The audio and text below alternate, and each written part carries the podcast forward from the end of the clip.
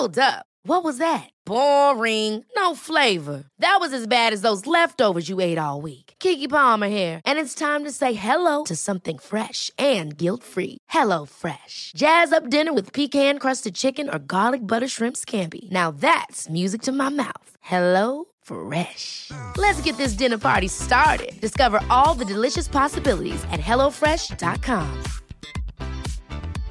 Imagine the softest sheets you've ever felt. Now imagine them getting even softer over time. That's what you'll feel with Bowl and Branch's organic cotton sheets. In a recent customer survey, 96% replied that Bowl and Branch sheets get softer with every wash. Start getting your best night's sleep in these sheets that get softer and softer for years to come. Try their sheets with a 30-night guarantee. Plus, get 15% off your first order at bowlandbranch.com. Code BUTTERY. Exclusions apply. See site for details.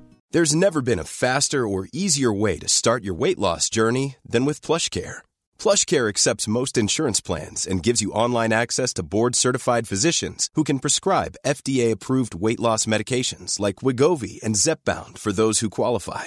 Take charge of your health and speak with a board-certified physician about a weight loss plan that's right for you. Get started today at plushcare.com slash weight loss. That's plushcare.com slash weight loss. plushcare.com slash weight loss. Vi har ett minne på Facebook idag, Ja. Henrik. Vad sa du? Vi har ett minne på Facebook idag. Har vi? Där du har printscreenat min Insta-story när Malin står och öser ut alla DVD-er ur Ja. min bokhylla. ja. Och då var han ett år gammal. Och nu har jag en annan ettåring som gör exakt samma sak. Var över eviga fucking dag.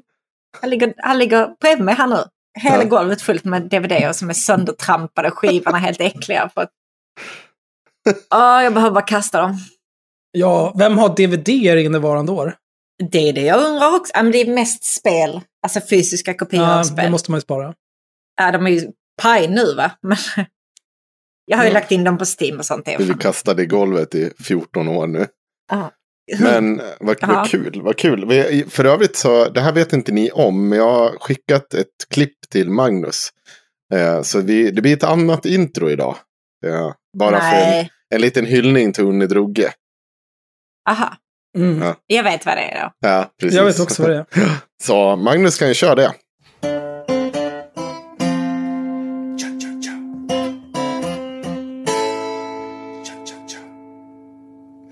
Kan ni hinna undan? Unnis hundar, två bästa käftar som har breda pungar. Spring nu undan, det finns ju ingen chans att hinna undan.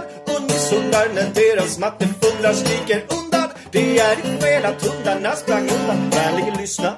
Ta dig en hotshot, det kan behövas min vän. Sen slå dig i ro i ditt hem så serverar jag här med historien. Om unge och vovar och inte någon paladin kratta som spelar på datan och levlar du fattar. Här är det hipstersnuten som biter av kuken på dig och din sort. Du som är patriarkal om jag ska hålla mig kort Försvinn bara bort. Gatan är min och jag hytter med fingret förstått! tjock Är du blyg eller dryg eller vad jag bara firar hunden upp i analen. Känner lugnet i stunden när hunden och bunden går bärsärk till tant och lunden. Och jag tänker inte ta någon diss från någon snabb haverist. Det rör inte så trist, jag visst till sist Så skickas väl Dicken till valfri medlem i haveristklicken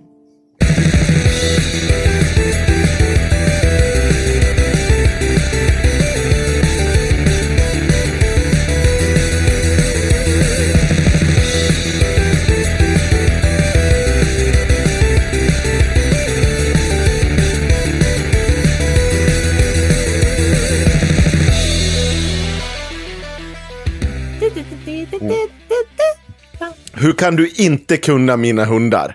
Hur är det en sak du inte Jag kan? sjöng vårt vanliga intro. Ja, Gjorde du det? absolut. Ja. Ursäkta, alla lyssnare kommer säga ja men det där var vårt intro. Ja, Ni kan ju bara knulla er själva grabbar. Mm. Okej. Ja, men då gör vi så istället. På tal om knulla, Sanna. Du har ju varit iväg till knulldoktorn. Åh, gud, ta mig till sjön och kasta mig rätt i. Alltså, vad fan är det som händer? Jag har inte varit iväg hos knulldoktorn. Jag har varit hos eh, eh, fittläkaren. Du har varit Jag- hos knulldoktorn som ser till att du kan knulla utan att få fler sådana där Jag DVD-förstörare. var, var ju inte, inte därför jag var där. Men eh, Nej, jag okej. var, jag var, Ehm, det här har faktiskt en poäng till skillnad från Henriks eh, snopphistoria. Så bear with me här nu. Ehm, så att jag ville byta spiral. till hormonspiral från kopparspiral för att det var bajs. Så jag ringde en liten eh, barnmorska, bokade tid, fick komma dit. Svintrevlig tjej. Eh, får hämta ut den här jävla hormonspiralen och komma tillbaka.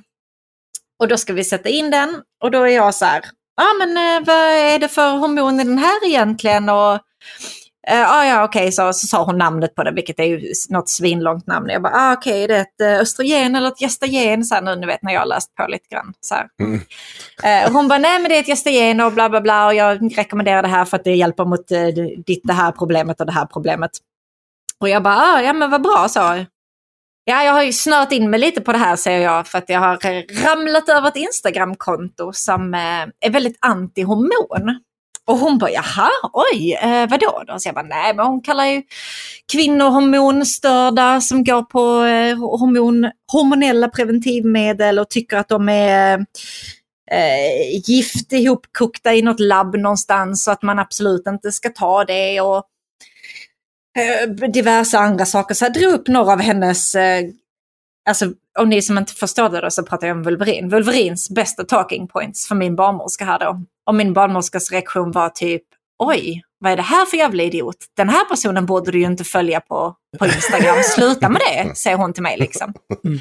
Och jag bara, ja, så, ja, men lite, jag behövde inte fråga egentligen. Så hon bara, nej men jag tycker det är bra att kvinnor vill lära sig mer om om sin kropp och vad som händer och så vidare. Så jag bara, ja, nej, men jag tycker det också att alla har rätt till eh, att lära sig saker från, ni vet, bra källor. Saker som faktiskt är sanna och inte bara på. Och hon bara, ja, men eh, alltså om du vill läsa mer om så här hormoner och eh, alltså menscykeln i stort och så, så kan jag eh, visa en hemsida här som du borde gå in på. Jag har ju redan ringt Henrik och berättat om det här, men Axel, vill du gissa vilken hemsida hon tipsade mig om? Jag vet inte. 1177? Vulverin.com. Ja, ja, det hade ju varit min andra gissning, men det är så jävla hemskt att jag vill ta livet av mig. Och jag bara jaha, säger jag. Och hon bara jaha, har du hört talas om henne? Och jag bara, jag tänkte... Eh, antingen så sitter jag ju här i två timmar till och berättar för henne. Eller så är jag en sån som bara, mm, alltså jag gör faktiskt en podd och du kan lyssna på mitt avsnitt om det. Bla, bla, bla. Gör det? Eller så jag bara, nej, nej det har jag inte. Kanske hört hennes namn, säger jag. Och så bara, mm, nej. Nej, nej.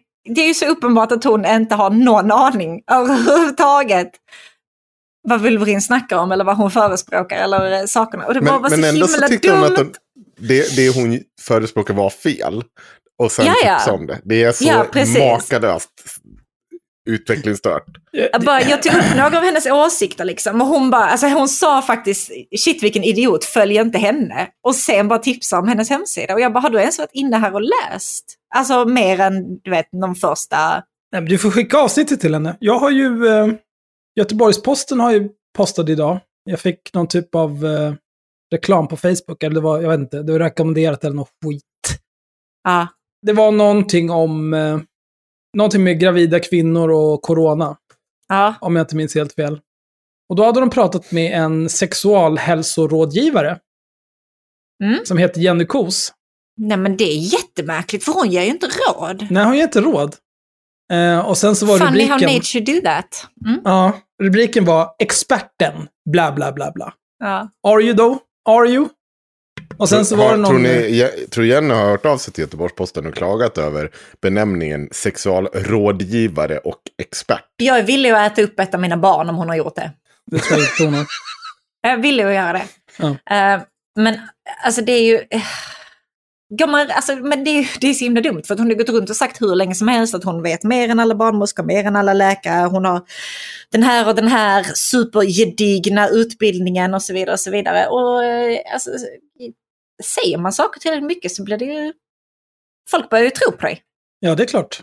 Men det var... hon hade någon typ av får där som, som vitknäktade henne. Och pratade om att hon hade källforskat mycket Gällande Källforskat. Mm. gällande det Wolverine säger och eh, det finns... Jag har funnit evidens. Du har lärt dig ett ord. Det är Jag vad du har gjort, älskar när man apa. använder stora ord. ehm, och det är det enda du kan. Mm. Du kan ingenting om ämnet, du bara använder stora ord. Det är bra. Men Jag skrev en liten post i den där tråden och erbjöd mig att skicka en länk till vårt avsnitt om eh, Wolverine till alla som skickar PM till mig. Så jag har Ja. delat ut lite länkar idag. Vad fint. Ska jag skicka till min barnmorska också. också. Och det är så himla också. dumt för jag måste byta barnmorska nu. Och hon var så himla trevlig. Ja, men du måste ju ta itu med det här. Ta ditt ansvar. Utbilda Annars kommer hon fortsätta vara sån där. Ja, jag får boka tid för att gå dit bara för att prata om, om det här. Sätt dig nu. Nu har vi två timmar framför oss och det kommer inte vara lätt varken för dig eller mig. Ja. Men nu är det så här. Förra gången jag var här så var du inne och grävde i min fitta. Förhoppningsvis blir det minst lika trevligt kan jag säga. Och sen så kör vi bara. Mm. Ja. Ja, vad har du gjort sen sist Axel? Nej, jag vet inte, jag har väl jobbat, eller? Mm. Vilket innehållsfullt liv du har. Ja, men vad ska jag säga? Jag, ja, vad har jag gjort? Ja, jag går upp på morgonen och så går jag på toaletten och borstar tänderna och sen så kokar jag kaffe och sen sätter jag mig och jobbar i åtta timmar och sen så tar jag itu med olika typer av eh, bokföring och betalar räkningar och skit till mitt aktiebolag. Och sen sätter jag mig och tar itu med olika typer av inköp, fakturor och skit i vårt aktiebolag. Och sen så håller jag på och förbereder inför att flytta och så ska jag träffa någon jävla kuk som ska dra eh, sladd och skit där och hålla på att koppla in olika typer av internet. Och sen har jag bokat flyttbolag som ska flytta alla min skit nästa fredag. Ska jag packa ihop allting, jag ska gå till Clas Ohlson och köpa flyttkartonger. Och det kommer aldrig ta slut den här skiten. Det är vad jag har gjort på senaste tiden. Efter du har flyttat tar det slut. Nej, men du måste ju, Packa Måste upp. packa upp det. måste ju packa upp. Men du har ju Och sen- praktikant sen Emilia kom- till det. Ja, Du behöver inte göra har ju- någonting. Sätt upp hon har ju datorn bara. faktiskt svårt att fixa saker åt dig Axel. Jag tycker Ja. att du ska ta allt det ansvar där, för det. allt åker ut från balkongen. Jag kommer flytta in, skicka allt rätt ut genom balkongen. Mm. Jag har ett förråd där på fyra kvadratmeter, där kommer jag bo. Mm. Resten, övriga 68 kvadratmeter kan dra åt helvete. Alltså. Ja, fyra kvadrat borde du kunna trycka in en... eh, Nej, jag, så fort det där slår ner och så kommer jag komma och sova över. Ja, du är inte välkommen. Var men ska du få plats på de fyra kvadraten tänkte du?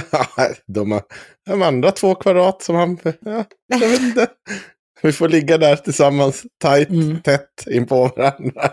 Och ha datorn emellan oss på något sätt. Jag vet inte. Det där löser sig. Det klurar vi ut Hålla efter ett par värme öl. med datorn. Ja. Ja. Ehm, Ja, det blir säkert bra. Ah, ja, vad kul vi jag har. vill ha semester. Ja, det vill jag också. Eh, på tal om det, på sa- olika typer av saker. Och din, du har ju skickat iväg de sista fakturorna till vårt nya projekt nu. Som du har betalat av här. Har Mm. jag förstått. Och det, det är nice. Jag tänkte också säga det, vi har ju haft lite motstridiga besked till våra Patreons. Eller, och nya, eller de som är horungar idag och som vi vill ska komma in och inte vara så jävla horunga. Ja, det var kul. Men så här, eh, och det har vi sagt hundra gånger nu, eller vi, vi, vi får fortsätta påminna med jämna mellanrum. Dels för att vi vill ha tillbaka våra Patreons som vi tappar varje månad. För att ni glömmer bort att fylla på pengar på kort eller nya uppgifter. Eller bara vill be oss dra åt helvete. Jag säger det här en gång till. Vem fan har kort som det inte alltid finns pengar på? Vad ska du då med kortet till? Men det är jättemånga som gör så, att de för över till det kortet de använder varenda gång de ska använda Det är det. ju helt efterblivet. Jag har aldrig Varför? varit en sån, jag tänker alltid att de personerna är sådana som är lite kontrollfreak, men som liksom har bra ordning på sina liv. Jag har aldrig varit en sån person, jag bara känner om jag hade haft har det. du då dragits hade... till den personen? Har jag vad? Har du dragits till den personen? Jag tänker på att jag såg ju din den här jävla, vad var det för fillofax eller vad fan det var vi, med Ja, dina Aha. bullet scheman och grejer. Jag, Ja, men du hade alltså- ju lätt kunnat varit en sån person. Nej, men inte som för över pengar hela tiden. Nej, där, där gick gränsen. Där. Där drar jag ändå ja. gränsen. ja, men i alla fall. Ja. Så här till de som lyssnar nu. För det första, ni som inte är patrons ska såklart som fan gå och bli det. För annars är ni bara munthorungar. Det har vi sagt så många gånger förut. Men framförallt för att vi har så jävla mycket bra content där bakom just nu. Nu ligger det över 50 jävla Patreon-avsnitt och jag vet inte hur många bara så spontana intervjuer som vi har slängt upp där. Och hur mycket bra content som helst som ni kommer få tillgång till direkt. Ni andra som ger en euro i månaden. men som liksom, som har pengar. Era snåla jävlar. Ni kan åtminstone höja till en euro per avsnitt. Vi gör aldrig, vi kommer nog aldrig göra mer än fyra avsnitt per månad. Det betyder, vad är det, 40 spänn plus kanske 10 kronor i avgifter, max 50 spänn. Det är vad ni kommer få betala, max. Jag har redan Vanligtvis postat om det här på Patreon idag. Ja, jag vet, men jag tänker till alla de som inte... Nu, nu tar Ja. vi det en gång till. Till Ja, alla här som... Det, det är ändå så, vi, vi har ändå så tre fjärdedelar som inte är Patreon. Vi vill Men de betalar dem. inte ändå. Nej, men de, de borde börja göra det nu. De borde verkligen det. För vi har så jävla mycket namn-namn som är på Jag har ju faktiskt satt upp ett mål nu. Jaha. Nu tjänar vi drygt eh, jag vet inte, 3400 euro per avsnitt. Jag har satt upp som mål att när vi tjänar 10 000 euro per avsnitt, då säger vi upp oss alla tre. Och så gör vi haveristerna på heltid. Ja. Oj. Det är extra bra också, för då kommer vi kunna släppa ett avsnitt var tredje dag. Ja. Eh, vilket gör att vi kommer tjäna 100 000 euro i månaden. Men då får vi typ rensa upp språket lite och ta annonser och sånt. Nej, men varför? Patreon räcker väl? En miljon i månaden, räcker inte det för dig, Sanna? Ja, ja. Alltså... jo. jo, det gör det, Axel. Jag är inte den Men- som är den. Då, då, om vi gör det, då tänker jag skaffa ett konto som jag bara för över pengar till när det ska användas. Alltså jag orkar inte. Mm. Men i alla fall. Ja. Jag vågar inte ha med mig det kortet för jag drar in en miljon i månaden. Ja, den personen ska jag vara. Mm. Den- Den tredje gruppen, Aha, ni som inte klart. inte har råd på grund av. Ni behöver inte höra av er och säga att ni har det tufft. För det, det, det är ingen, vi Jag får klandrar bara inte. ångest av att höra det. Ja, jag får också det. det. Det är bara så här, ja, men då får du sluta vara Patreon helt enkelt. Så får vi skicka de här jävla avsnitten till dig om du har det dåligt ställt. Då får du lägga det på något bättre. Men för, för här kommer du bara må, då, med, eller må, må sämre av att lyssna på oss i slutändan. För det är inte gla, glädjebesked vi levererar här bakom. Ja, men liksom, ska det vara så? Liksom, jag kommer sitta där i, i liksom, min nyproduktion i Vega för 11 500 i månaden. Brännfull på dyra viner och liksom gå runt naken och linda min 40 000 kronors klocka runt kuken och bara vråla. Medan någon jävla stackare sitter och betalar sina sista pengar. Som jag inte ens behöver för den här jävla podden. Det går jag inte med på alltså. Låt mig leva mitt liv utan skuldkänslor. Jag vill må bra. Ja. Gud. Men vi vill också tjäna. alltså. Men, men sist men inte minst. Vi gör det här. Vi lägger faktiskt enormt mycket jävla tid på det här. Så be fucking Patreon. Så att, för det, jag hoppas att vi är värda det. Plus, som sagt, vi investerar en hel del pengar i ett kommande projekt. Och sen kanske det blir ett tredje projekt efter det. Vem vet hur stort haveristerna i Media Group kan Jag bli? vet hur stort det ska bli. Jaha. Vi ska dominera hela det svenska medielandskapet. Oj. Oj. Ingenting ska publiceras som, inte, som det inte står haveristerna Media Group på. Oj. Oj, oj, oj. Så Det- köpa DN och sparka exakt alla. Utom Wolodarski, han är okej. Ja, du, du vill inte bli kallad antisemit. Nej, men jag, vi, vi träffades ju när jag var på Stora Journalistpriset. Ja, men att det, det är inga konstigheter. Ja. Vi Volvo, han är kvar. Han är lugn. Ja. Volvo. Ja, ja. Men det, det är om det är om Patreon, så bli Patreon, för det, det är det värt. Eh, för Axel vill tydligen springa runt med sin Rolex på kuken av oklar anledning. Var ska jag annars ha den? Konst, ja, nej, jag vet inte. Ska vi ta tag med, ta tur med något ämne? Vi har ju så jävla mycket sjuka människor som behöver hanteras. Hur ska vi ens börja? Åh, vi kan börja Varför med... heter detta avsnittet Tösabit? Kan vi prata om det lite? Ja, men jag, jag, skrev bara något. Mhm. Döm inte mig. Jo, lite. Men kör. Ehm, ja. Jag, tänkte, jag har några korta grejer. Mhm. Kan jag börja med det? Det har skrivits på lite olika ställen och av lite olika människor. Men jag har en här från eh, en bloggpost från Svenska kommittén mot antisemitism, SKMA. Och de skriver så här. SVT beskriver ökänd högerextremist som vanlig journalist. Igår, den 7 fjärde, rapporterade SVT om att Ingrid Carlqvist och Maria Selander i höstas anmäldes för hets mot folkgrupp på grund av ett inlägg på deras hemsida. Att de friades i tingsrätten, men att fallet nu tas upp igen i hovrätten. Att Carlqvist anmäldes för hets mot folkgrupp förvånar inte. Som SKMA, Expo och många andra gånger belyst är hon en av Sveriges mest ökända högerextremister. Carlqvist har bland annat förnekat förintelsen, spridit antisemitiska konspirationsteorier, propagerat för att man ska förbjuda islam och avskaffa kvinnlig rösträtt, samt krävt att regeringen åtalas för folkmord på den vita rasen. Yes. Hon var tidigare med och startade den rasistiska nättidningen Dispatch International, som stod Sverigedemokraterna nära och spreds i massupplagor av partiet.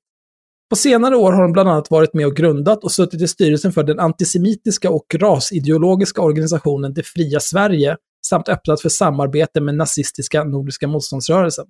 Men inget av detta framgår i SVTs artikel. Och det var, det var väl vi som tog fram just det där. Nej, det var, nej men du, det var IRM som tog fram just det där att hon hade öppnat Ja, vi. för... Nej, det var, ja just det, ja, vi. Ja, så är det. Alltså Henrik Eller så Axel var det- grundade det, du kan inte åka Ja. på hans... Nej, förlåt. Han kan inte bära det hela tiden. Ständig snålskjuts alltså. Ja. Men inget av detta framgår i SVTs artikel om Karlqvist. Det står förvisso att hon var med och startade den antimuslimska organisationen Tryckfrihetssällskapet 2012.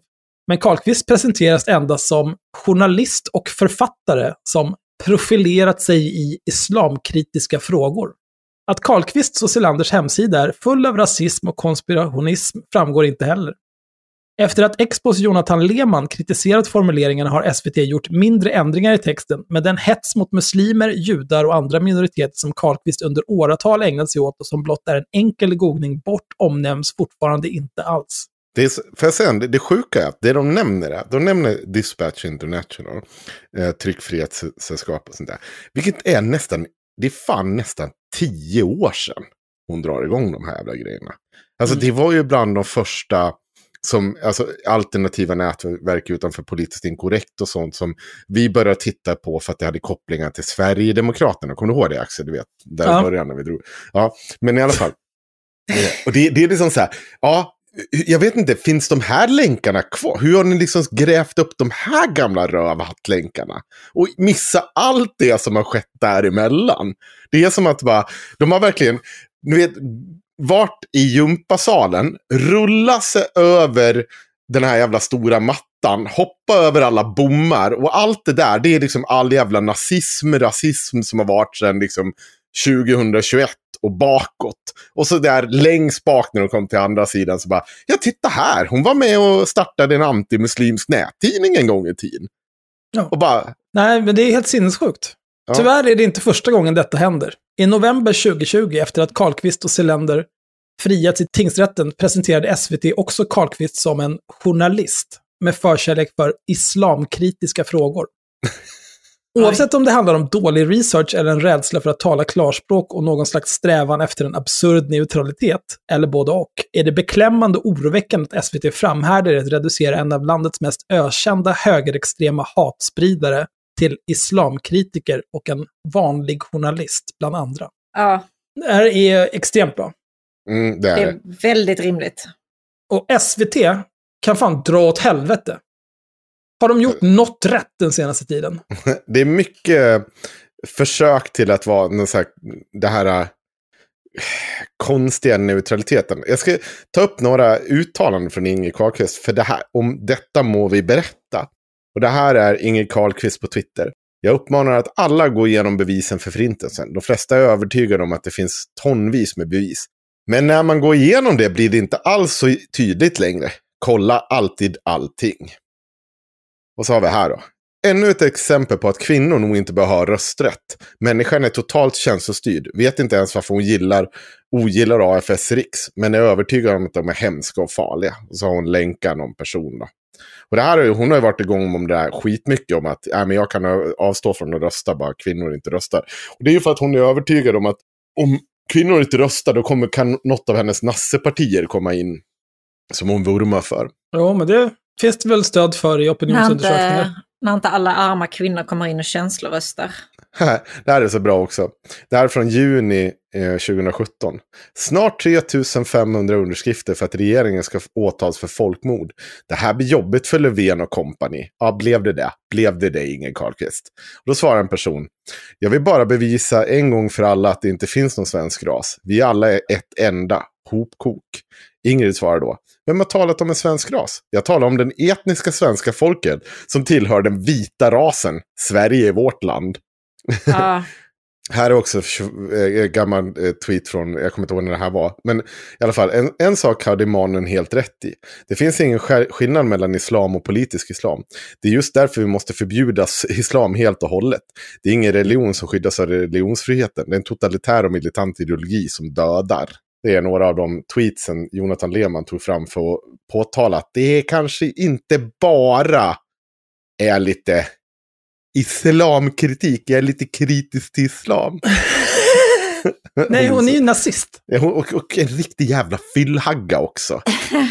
Så får man inte säga längre i det här landet. Nej, jo, man får säga det om Inger Carlqvist. Någon kan väl Ja. komma och säga att jag är en dålig feminist, men det finns nog fan få personer som har förtjänat det epitetet så mycket. För övrigt är jag, ja, jag vet inte, jag kommer vi bli ställd för förtal. Hon kör ju lite packad också, ja, har ryktats om. Mm. Mm. Ja, men det är väl någonting som fyllhundar gillar att göra. Annars kommer de inte kunna ta sig någonstans.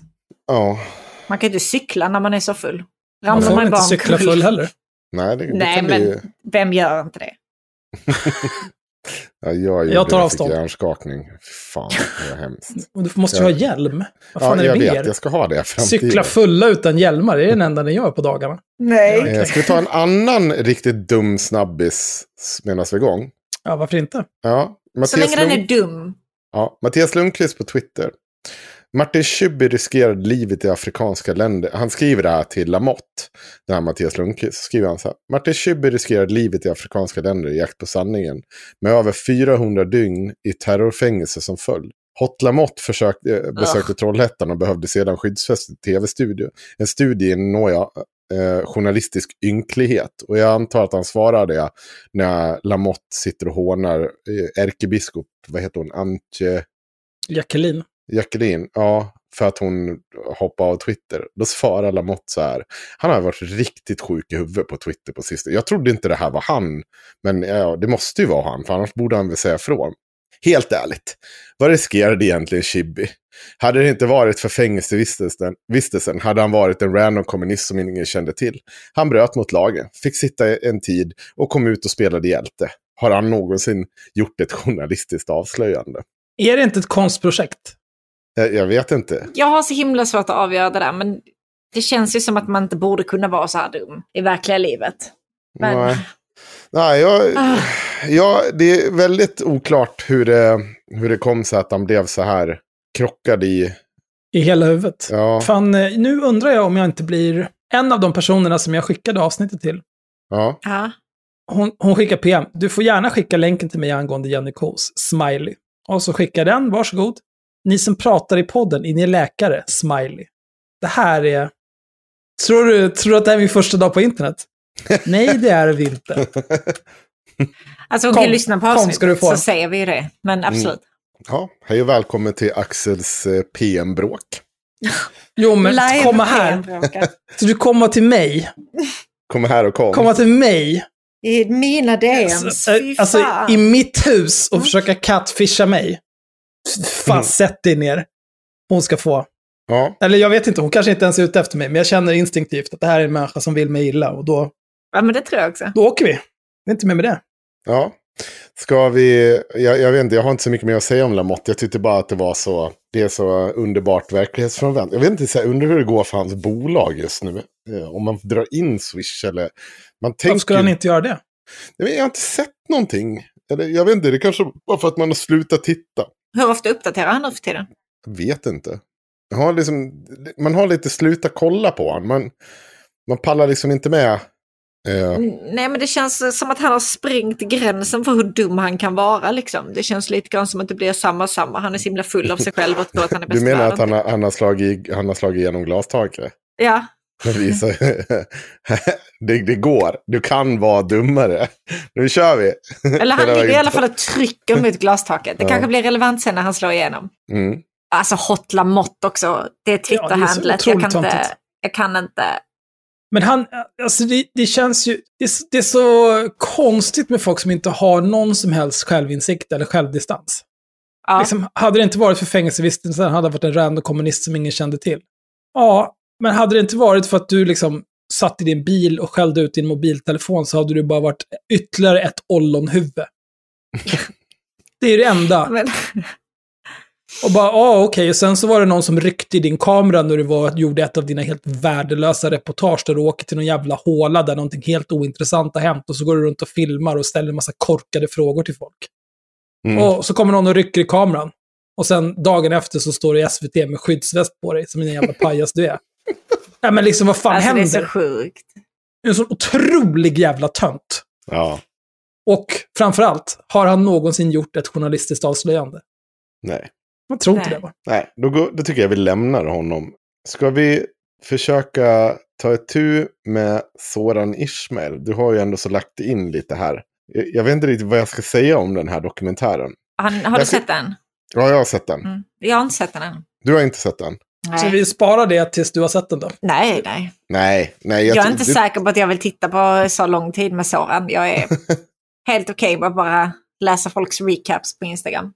Ja. Jag tycker, jag tycker att det är många som har sagt väldigt bra saker om det redan. Jag tycker Karin Kajan har sagt bra om det. Jag tycker även att en del av kritikerna till SVT, att de sände det, sa det bra. Men framförallt det bestående bilden av. Och det, det är lite därför jag landar i hur Karin beskrev det. Det är ju det här att ingenting i den här dokumentären framstår ju till hans fördel. Eller, du såg väl också den här Axel? Ja, jag har sett den. Ja, alltså det, det är väldigt mycket så här konstiga moments när han sitter och ser ledsen ut. Och det, det kan man förstå. Man kan förstå hela hans liv som det var. Med all den glam, pengar som rullar in, berömmelse han får. Det, det är liksom så här, allt det är slut. Och du liksom så känner dig jagad när du går ut på stan. Alltså det, det är så, förmodligen ett otroligt straff i sig själv, det han får. Han var väl ganska alltså, omtyckt generellt sett. Alltså, Ja, men lite i det här som är kritik, alltså det är som att det var bara så jävla... Det, han, han, det blir inte bättre av. Jag förstod inte ens varför han ställde upp på den här dokumentären. Han måste väl ha känt någonstans, tänker jag, under tiden att det här blev väl kanske inte så bra. Jag vet inte hur han har reagerat själv. För jag har inte, han, vad hittills har man inte sagt så jävla mycket om den. Vad jag har sett. Jag, jag har inte hört så, att han sagt någonting om det. Jag tyckte att, eh, tyckte att det var bajs från början till slut. Mhm. För att det var liksom, det, det hände ingenting. Det, det, det sades ingenting av värde. om det, jag tyckte det sades någonting av värde om hur, vad som hände, alltså förr i tiden så var det så här, då hade vi en domstol som avgjorde om det var uh, skyldig eller inte. Generellt sett så, om du inte var skyldig, så kunde du klara dig undan på ett helt annat sätt. Eh, och det kan du nog fortfarande idag. Jag, jag vill inte förringa att det inte kan ske även idag. Men, men folk lägger också lite väl mycket, jag tycker det har varit lite väl mycket så här bara, ja ah, men titta, nu, nu till exempel, vi tar Virtanen här. Ja, nu har Virtanen fått skriva en krönika här igen. Ja, nu är han tillbaka i, i, i allas gunst. Men, men är han verkligen det? Är han verkligen det? Han har startat en podd och fått skriva en krönika. Är han verkligen tillbaka liksom i, i samhällets famn? Jag, köper inte riktigt det. Det är bara att han har fått gjort ett jobb som inte förmodligen är särskilt välavlönat för honom idag. Och han har startat en podd. Men det är ungefär som att säga att ja, men, han ska inte få starta ett Facebook-konto. Alltså alla kan ju göra det. Jag tror inte att han har världens mesta, flesta lyssnare direkt. Nej, men, men det är också... det beror väl Hela- på om han startade en podd själv eller om han gjorde det alltså, typ via ett företag eller alltså någon Ja. som driver det åt honom Ja, men det gjorde, de gjorde det själv. Men min poäng är ju det här att Eh, det ju- kan ju vara intressant ur ett perspektiv och se, kan se vad som, hur straffet kan se ut i allmän, alltså så här, det straff som du får ändå. Hur ser det ut? Vad, händer med, vad kan hända med en människa som hamnar där? Vi har hittills pratat om så här, saker som hände med Benny Fredriksson på Dramaten som liksom går att ta sitt liv till slutet. Soran pratar om att han skulle ta sitt liv vid ett tillfälle. Alltså, det, det, det är ju intressant att se vad som händer. Sen behöver man inte sitta och tycka och ha jätte... Liksom, Åh nej, jag tycker så synd om dig över det som har hänt här. Men det kanske är ändå så väl värt att veta att det, det, det, det finns ju ett socialt straff här. Ja, det finns för få saker som är så stigmatiserade som att eh, bli anklagad för någon typ av sexualbrott. Nej, Det är ju det är väl bättre Ja. att ha mördat någon. Liksom. Men här då, bolla det här med mig då. Är det inte väldigt, jag tycker att eh, attityden är som att det inte finns någon stigmatisering om det. För att alla, liksom, för att man utgår alltid från att en, eh, de som bi, har gjort det här, de har fortfarande kompisar kvar och sånt. Men, men liksom, det har ju varit den allmänna diskussionen även kring Soran. Det är som att han, han, han är, nu ska han tillbaka in i offentligheten, han kommer liksom, nu kommer alla gulla. Men jag är inte säker på att det kommer ske. Jag tror inte att det kommer ske på grund av den här dokumentären. För fram, tvärtom mot, liksom, jag tror inte den här gynnar honom. Hänger ni med på vad jag är ute efter? Tycker inte ni att Alltså- allmänna diskussionen har handlat om att människor får komma tillbaka till offentligheten så snabbt? Jo, alltså det är ju det som folk vill förhindra ska hända. Mm. Alltså så ger man honom plats att, alltså nu har han ju startat en podd själv så det är väl inte mycket att säga om det, men att han Ja, det var plats att skriva... det. Inte, Ja, inte ja, så. okej. mm, ja, men Ja. alltså typ att man får skriva krönika eller så, då, då blir ju frågan att va, varför väljer folk att lägga plats på den här personen istället för att ta in någon som faktiskt inte har gjort någonting äckligt och vidrigt. Liksom. Det är väl mer det att man, man bara vill förhindra att människor som har begått sexualbrott ska få lov att få någon typ av plats i det offentliga. Liksom. Jag tycker någonstans att det också blir sånt jävla... Det blir sånt otroligt fokus på... För det blir alltid... Dels så blir det ju alltid de här kändismännen. Det är allt vi fokuserar på. Och deras rätt att jobba. Men den vanliga våldtäktsmannen är ju liksom inte Soran Ismail. Den vanliga våldtäktsmannen går mitt i var, liksom bland oss och går tillbaka till jobbet varje dag. Jag har ju haft ett par ärenden genom åren där jag tror jag har haft två eller tre ärenden. Eller jag ska uttrycka mig så här, jag har haft en gäng med diskussioner där man har fått reda på att det finns en person som är dömd för våldtäkt på företaget. Och så har det kommit liksom en diskussion kring, jag kanske inte vill åka med den här personen själv. Och så, och så får man liksom hantera det i vardagen. Ja. Men, men de får ju liksom leva sitt liv vidare. Utan, Men här är det, det är så otroligt mycket viktigare. Här tycker jag för allmänhet, för att de här människorna ska inte få synas. Det är som att allmänheten är, är någonting typ heligt. Fast det är ju vi som bestämmer vem som är i allmänheten. Om du inte vill att Soran Ismail ska vara i allmänheten. Ja, då ska du inte köpa biljetter till hans eh, olika stand-up shower, eventuella liksom, föreläsningar eller eh, ja, annat. Eller se dokumentären om Eller honom på SVT. Ja, ja, men dokumentären är en grej. För det, det är också så här, det är inte han, han tjänar ingenting på det här. Det är inte han som, det är jag tror inte att det han kommer gå, eh, som än en gång, han kommer inte gå vinnande ur den här dokumentären. Och det är också så här, det är ju likväl som vi tittar på fängelseserier eller folk som har varit utsatta för straff. Alltså det finns, vi gör ju det här dagligen. Skillnaden nu bara att det är en kändis som har varit med om någonting som inte har blivit dömd för något Mm. som, som de tar upp. Så jag, jag vet inte riktigt vad jag ska med det här någonstans. Jag, bara, det är en, jag har en ganska mättad smak av kändisar som liksom vi ska hela tiden ta itu med i efterdyningarna av metoo. Och väldigt lite fokus på, det är fan väldigt lite fokus på hur vi ska hantera det här istället.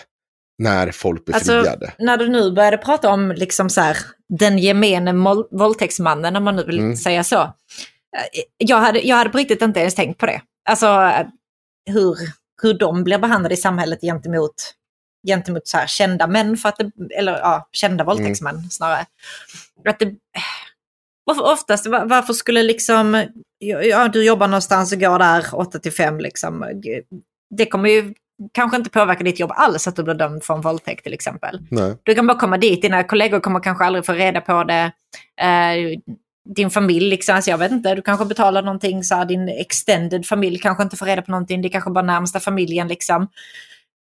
Flytta till en annan stad så är det ingen som vet vem du är eller vad du har gjort eller någonting. Eh, och det är verkligen så himla lätt att bara komma undan. Men det, ja, det går ju inte när man, är, när man är känd och det står i varenda tidning och pratas om i varenda program. Och, Sen tycker jag en annan sak eh, om hela den här situationen som jag har grubblat över. Jag, det är ju diskussionen om det här när någon av de här människorna som blir anklagade för våldtäkt. Vi, vi pratar hela tiden om statistiken om att, ja vad det nu är, vi, vi ser nio av tio våldtäkter, anmälda våldtäkter går liksom inte till, till ett straff. Alltså Mm. man kan inte fälla. Och det, ljuger då de här andra kvinnorna? Nej, självklart inte. Det tror inte jag. Jag tror att det är väldigt, väldigt få kvinnor som skulle ljuga om en våldtäkt. Jag tror att de finns där, men de är extremt få. Men samtidigt så är det så här, om man tar vem, liksom så här, vem det än nu må vara, för det här tycker jag också blir väldigt, väldigt konstigt i situationen. Kvinnan ska såklart få rätt till sin berättelse, 100 procent. Men man, den allmänna diskussionen är att den som har blivit fri, i Sorans fall, vilket är extra speciellt eftersom det inte ens går, det finns inte ens en domstolsutslag. Här har det liksom inte ens gått till någon typ av rättegång.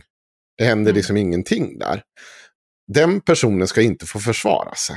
och jag tror ju fortfarande på hela det, det alltså sannolikhetsprincipen här är att han förmodligen är skyldig till både en och två saker.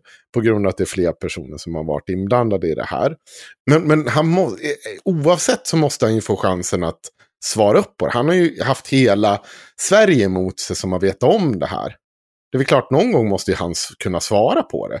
Utan att man blir liksom Pikachu-förvånad. Mm.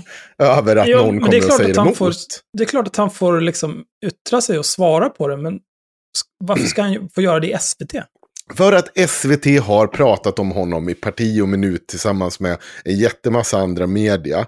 Har tagit upp honom. Även om de inte har namngivit honom så har hela Sverige vetat om. Eller liksom hundratusentals människor vet att det är honom man pratar om. Ja. Alltså, men det, det jag ser, den enda poängen jag ser att medier skulle bjuda in honom till att antingen medverka i tv eller skriva någonting eller whatever, någon typ av media. Enda anledningen jag ser att de skulle bjuda in honom är pengar, klick, folk som tittar på din skit och så vidare. Och så vidare.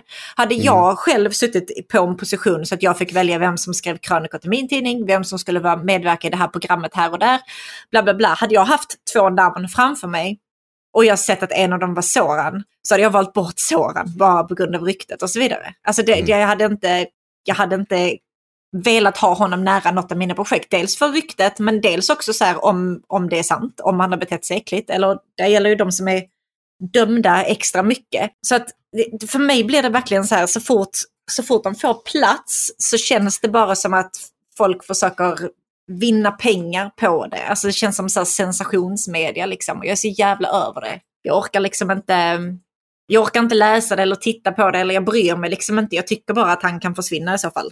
Någon annanstans, Gör någonting annat, var inte i det publika för jag pallar inte med det. Och är det nu så att han har offer där ute som liksom har råkat ut för honom så tycker jag absolut inte att han ska få någon plats att röra sig. Eller alltså han ska få röra sig, han ska inte sitta fängslad eftersom han inte är dömd, men jag menar inte i SVT. Nej. Men det är just när det kommer till, ja nu är den här personen tillbaka i rampljuset, då blir det ju också så här, men hur ska man aldrig Ja, så det är ju skitsvårt. Kunna skriva, om man till exempel är författare eller, eller som Virtanen skriver texter. Ska ja. han aldrig kunna försörja sig på att skriva texter då igen? Bara för att han då syns? Han får spökskriva. För det, det, blir ju, jag vet inte. Nej men jag vet inte, det är, jätte, alltså, det är jättekonstigt. Alltså för att det blir ju... Alltså folkdomstol är liksom, vi har ju ett rättssystem av en anledning att det ska fungera. Vi hoppas att vi kan luta oss tillbaka på det. Och, men, men det är svårt. Det är svårt att säga alltså. Det, det, det blev... vad, det, man, man sätts ju hela tiden på spetsen av att man vill sin ryggradsreflex kontra... För det är ju så, bara för att jag säger de här sakerna om att jag tycker det är konstigt att jag tycker att jag ser, tycker mig se den typen av reaktion så betyder det inte att jag inte har någon förståelse för den reaktionen eller, mm. eh, eller något annat. Eller att jag försvarar honom på något sätt. Utan det är bara att jag är lite trött på en diskussion som så jag uppfattar som går så jävla mycket på ryggmärgen. Och så jävla lite på att, ja men vad fan ska vi, det här, om, så länge vi är en rättsstat, då kommer vi få stå och gagga om det här. Ja. Men jag vill ju inte att man står och sparkar på samma död, liksom döda häst. Det här, nu var det, nu höll jag på att göra om det där. Jag vill inte att vi gör, gör samma sak om och om igen och förväntar oss ett nytt resultat. Okay, jag vill ju ha ett resultat någonstans. Så hur fan ska vi hantera det här i framtiden? Jag vill inte säga om 20 år, eh, när mina döttrar är vuxna och, och, och de ska in i så här, att vi står och stampar på samma plats bara för att vi är en rättsstat. Utan då måste vi kanske hitta ett sätt. Då kanske vi måste helt enkelt bara börja prata om vad ska vi göra? Hur ska polisen bli bättre på att utreda? Hur ska vi nå maximalt utfall på de här utredningarna. Hur ska vi göra för, hur ska vi hantera generellt när, när den här typen av situation uppstår, när en person, när flera personer vittnar om en och samma person och eh, ja, men den är någon typ av medial. Hur, liksom så det, kan, det kanske är att inom, de, inom till exempel den feministiska rörelsen, då, då ska det liksom bara säga, nej vet du vad, inte en jävla biljett och börjar de sälja biljetter, ja då kan vi protestera mot att eh, att det här har hänt eller något sånt där. Jag, jag, jag, det blir samma igen visserligen, men någonting mm. nytt vill jag se. Jag vill inte se samma diskussion som man har sett i ett decennium nu, eller förmodligen det har funnits där långt innan det måste hända någonting nytt i diskussionen. Jag håller helt med dig. Men det är också så himla, det är så himla brett. Det finns ju liksom inte bara en typ av våldtäkt. Det finns ju hur många olika sätt som helst. Och är den Mm. överfallsvåldtäkt när du är ute någonstans så är det väl en grej att ringa polisen liksom och ni vet gå igenom hela det här våldtäktskittet och Mm. de tar prover och bla bla bla liksom. Men, men sker det i ett förhållande till exempel och du är med det ett tag eller eh, det är någon i, i din familj eller alltså ni vet sådana grejer, då kan det Mm. vara mycket svårare att bevisa, alltså dels att det har pågått under en lång tid och Ja, Det och det är ju det som är det vanliga. Det, det är ju det Ja. som är det vanliga. Det är ju inte den här jävla... överfallsvåldtäkter är ju inte de vanliga. Nej. Det är ju inte, det är ju inte liksom eh, SVT-kändisen som springer och går, begår överfallsvåldtäkter. Det är inte det som händer varje dag. Men ändå så är det överfallsvåldtäkter och SVT-kändisen vi diskuterar Mm. gång på gång på gång. Det är ju ofta de man känner liksom. Så Ja. de, det hade ju varit bra om, om eh, alltså de som utsätts för våldtäkter hade vetat vad det, vad det krävs för någon typ av bevisning, vad man själv kan göra. Alltså sitter du fast i ett förhållande eller någon i din familj våldtar dig eller någonting, att man kanske vet vad man ska alltså, samla på sig någonstans. Vad, man, vad behöver jag ha för bevis med mig? Liksom? Att man kan kanske samla ihop lite grann innan man går till polisen. För det kan ju också vara kul, alltså, eftersom de flesta våldtäkter är av någon som du känner. Så är det ju kanske inte kul att gå till polisen och anmäla om det sen bara kommer att läggas ner direkt och du kanske inte har någon möjlighet att distansiera dig från den här personen jättemycket. Och då kan det ju vara bra att veta vad man behöver ta med sig. Lite grann för att hjälpa sitt eget case och kanske bygga upp att man faktiskt vågar anmäla för man känner att man har lite mer kött på benen. Men det är så, äh, jag vet inte, det är ett Ja, super samtidigt som du gör någon typ av... Sen måste ju de, de här åtgärderna mot männen som våldtar, våldtar, alltså, det vill säga att i tidig ålder hitta grejer som sker. Men då, då är vi ju tillbaka till det gamla tugget som vi alltid har. Då, får du, då kommer ni dragandes med porrfri barndom, då kommer jag dränka er i poolen. Det är ingen snack om saken. För att det är så jävla... För det är liksom där, ge mig någonting, visa någonting som funkar någon gång för fan. Försök satsa forskning mot det här. Gör någonting så att vi kommer framåt. Jag tror att våldtäkter kommer inte utplånas. Vi är, eh, så länge vi är sexuella varelser så kommer våldtäkt finnas med i, i, eh, på spektrat av vad vi kan göra mot varandra. Ja, det är klart. Tyvärr, men vi kan göra det fan så mycket bättre än vad vi gör idag. Finns det län andra länder som har lyckats bättre? Eh, jag tror inte på nödvändigt, jag tror att det finns mer i straffskalan som vi kan göra. Mer lite för upprättelse mot de kvinnorna. Inte så mycket för att jag tror att det kommer göra världens skillnad. Utan jag tycker att straffen som utdelas nu är på tok för låga för en våldtäkt. Alltså det är ju också därför det är, det är ändå lite skönt att kunna falla tillbaka på den här alltså mobbmentaliteten just när det kommer till våldtäkter. Att det är, att du blir lite känd liksom. För att det är svårt att få till en dom. Och då, då kan man ju, är man då utsatt så kan det ju kännas ändå ganska bra att man får det bekräftat någonstans att folk, att folk tar avstånd från den här personen som Mm. har gjort det illa liksom. Så att, det, det är ett jätte, jättesvårt ämne och det är superkänsligt och det är bara... Det, det är också därför Mm. jag, jag, jag ska, det är skönt att ha en egen podd som man kan diskutera det med personer som man inte... För det här här, jag, jag diskuterar sällan den här frågan när jag i ett utrymme där jag inte känner att folk kan liksom så här vara lugna. Alltså att inte man bara reagerar med ryggrad. För att det, det, blir liksom, det blir så jävla uppspelt Mm. samtalston direkt om man liksom inte någonstans förstår att det jag vill med det här, det är inte att sitta och ursäkta Soran, utan jag vill bara komma framåt. Jag är trött på Sorans, eller vad det nu må vara. Jag är trött på Virtanens. Fan Ja, hans moster. Och jag, jag, jag kan tänka mig att varenda jävla, eller jag vet att varenda jävla feministaktivist där ute är skittrött på att se de här på tv också. Och jag har full förståelse för det. Det är inte någonting.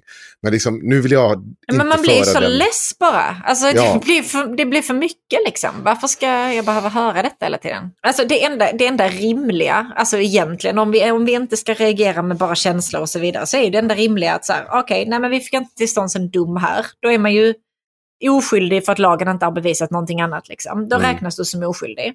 Okej, ja men kör du vidare på din grej då, våldtäktsmannen eller whatever som du nu har blivit anklagad för. Och sen så kan, alltså jag som privatperson, jag kan ta, liksom, jag kan ta ställning och tycka att nej, jag vet vad, jag hoppar dina grejer. Jag tänker inte köpa någon Paolo Roberto-pasta, tänker inte gå på någon Soran-show. Kanske inte läser någon Virtanen-artikel mer än vad jag behöver. Liksom. Alltså, så jag, jag, tar, jag tar nej. Och så kan man ju hoppas att det hamnar, det hamnar lite, alltså ni vet att de inte riktigt får lika stor spridning, att de liksom försvinner lite grann av sig själv. Men vet ni vad det är? En grej som jag tror att det här handlar med om, just det här kändisskapet och att de aldrig ska in i, i liksom sin kändisvärld igen. Mm. Det är för att människor, så här, om du går som elektriker och har våldtagit någon och sen fortsätter du som elektriker, då kommer ingen, det är ingen som kommer stå och skrika utanför den elfirman att du ska bli av med jobbet. Nej. Men det handlar om att göra för att man tycker att de här människorna, de ska inte få bli älskade igen. De ska inte få bli omtyckta av folket. Och det blir man när man är i offentligheten. Så man skiter lite i det här med Lasse som springer runt som elektriker. För det, han har ju ändå så inget omtyckt yrke. Och det där ser man i Cissi Wallins beteende när hon skäller över våldtäktsmän. Då är det alltid återkomma till det här kändisskapet, uppburenheten som hon liksom, det ska bort. Du får inte tycka om den här personen. Är Det- inte det lite unikt för just Cissi Wallin eftersom kändisskap är liksom hela hennes grej? Jo, men nej, jag tror inte att det är unikt för henne heller. Jag tror att det är så vi, därför vi hela tiden fokuserar på det här. För att, varför är det så jävla viktigt? Alltså, om, om vi säger att någon får... Någonstans måste vi också låta människor komma tillbaka i samhället och börja jobba och bli produktiva. Har du begått ett brott så kan du liksom inte bara springa runt och vara... För då kan vi lika gärna bara slänga dem i flistuggen direkt och så slipper vi betala för den här skiten. Eh, de måste tillbaka i och börja producera. Är du då en skribent, så ja, men då kanske du, det du kan och gör i slutändan. Ja. Men samtidigt, det går ju att skola om sig i Sverige. Jo, jo. Jo, jo, men det, är ska liksom- vi ha vissa yrken? Nej, men jag, nej, men jag tänkte bara att liksom, det är ju liksom ingen mänsklig rättighet att få vara i det offentliga. Nej, nej, men om Nej. det offentliga tar tillbaka dig för att du är duktig på det du gör. Då. Alltså, För men, det blir ju som, jag, jag kan ju tänka mig att en pedofil som blir dömd för det inte gärna ska in i föreningsverksamhet med småbarn. Eller liksom någon som är dömd våldtäktsman ska in i föreningsverksamhet med kvinnor. Liksom så här, om och med. Det, det finns ju vissa yrken som det kanske är bra att de är, håller sig undan. Men att vara skribent, det, ja. ja, Ja, det Men- beror ju på. Eh, Man kanske skriver någonting helt sinnessjukt. ja. Men ofta så finns det ju kontrollmekanismer för vad som publiceras, förutom på Bulletin.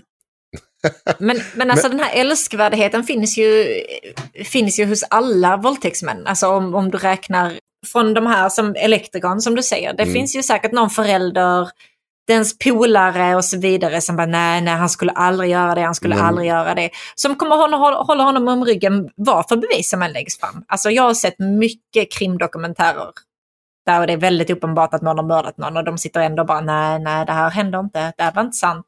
Och det, så kommer det alltid vara för våldtäktsmän och då spelar det Mm. ingen roll.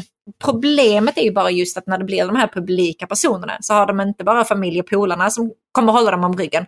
De har också sina die hard fans som kommer göra det, som kommer sitta där i kommentarsfälten och heja på dem och så vidare. Och det är ju bara, sägs det tillräckligt mycket och man läser det så kommer man ju till sist liksom, ah, okej men det var kanske inte så illa då eller ah, jag vet inte. Ja, det är väl ett problem med kändisskap, liksom, för att det är, Ja, det är precis som det är ingen som bryr sig om Bengt och Gittan i Säffle ska skilja sig. ja.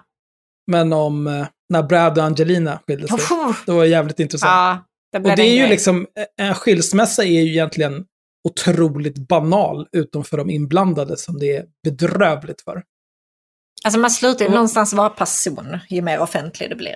Ja, det blir, man är någon typ av Allmän levande sideshow. Men eh, jag tänker att vi ska gå, glida över till Cissi Wallin och hur hon hanterar Sorans medverkande i eh, SVT. Eh, Mm. Men jag tänker fortfarande säga att den sämsta fucking taken jag har sett på det här, det är ändå Sanna Björklund. Jag vet att det var några som läste det i gruppen och tyckte hon skrev bra.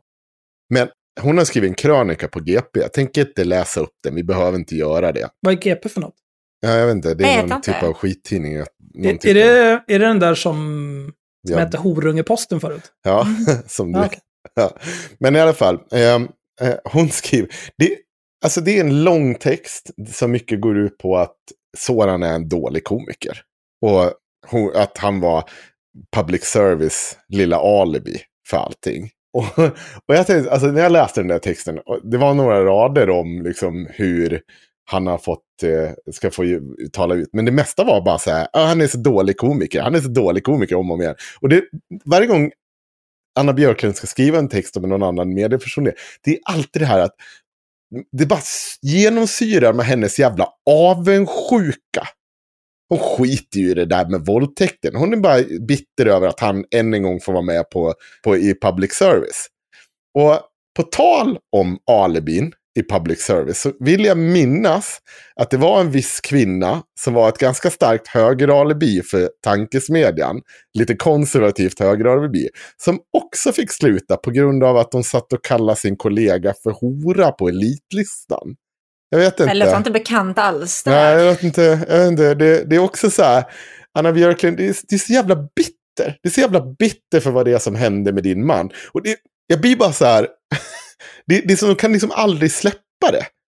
Och de, de, de förstår inte heller att när de fortsätter bete sig som apor så kommer de inte komma tillbaka. Men de tror ju nu att, eller det hon vill, ge sken av att Soran på något sätt kommer tillbaka. Men han kommer inte komma tillbaka. Nej, han kommer inte komma tillbaka. Det, det var ju det som var det värsta med det där. Ja, Alltså, när, när jag insåg att det här var typ halvvägs igenom andra avsnittet, när jag insåg att det här är någon del i någon slags comeback-försök. mm. Då kände jag att nu, nu är det dags att bara bända loss huvudet och skicka det rätt ut genom fönstret.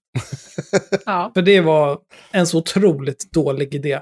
Men hade inte Anna Björklund också gjort någon Insta-post eller eh, story? Där hon Jo, hade att vi skrivit ska att varför snackar prata." vi om honom? Det är så jävla uttjatat. Prata Ja. inte mer om Soran. så skrev hon i texten Soran. Kom den artikeln sen. Ja. Ja. Det är konstigt att, att hon är så bitter. Hon får ju ändå skriva i GP liksom. Ja. Och hon har ju sin podd fortfarande antar jag. Hon får skriva i vad? Ja, Horungeposten. Jag har, det? inte, jag har inte sett några uppdateringar från hennes podd faktiskt. Jag vet inte, men det var ju, den var ju otroligt värdelös också. Måste jag Jag, säga. har- jag har inte lyssnat på den. Det var ingenting, det, det enda gångerna som det var någonting, det var när hon mötte någon som var intressant.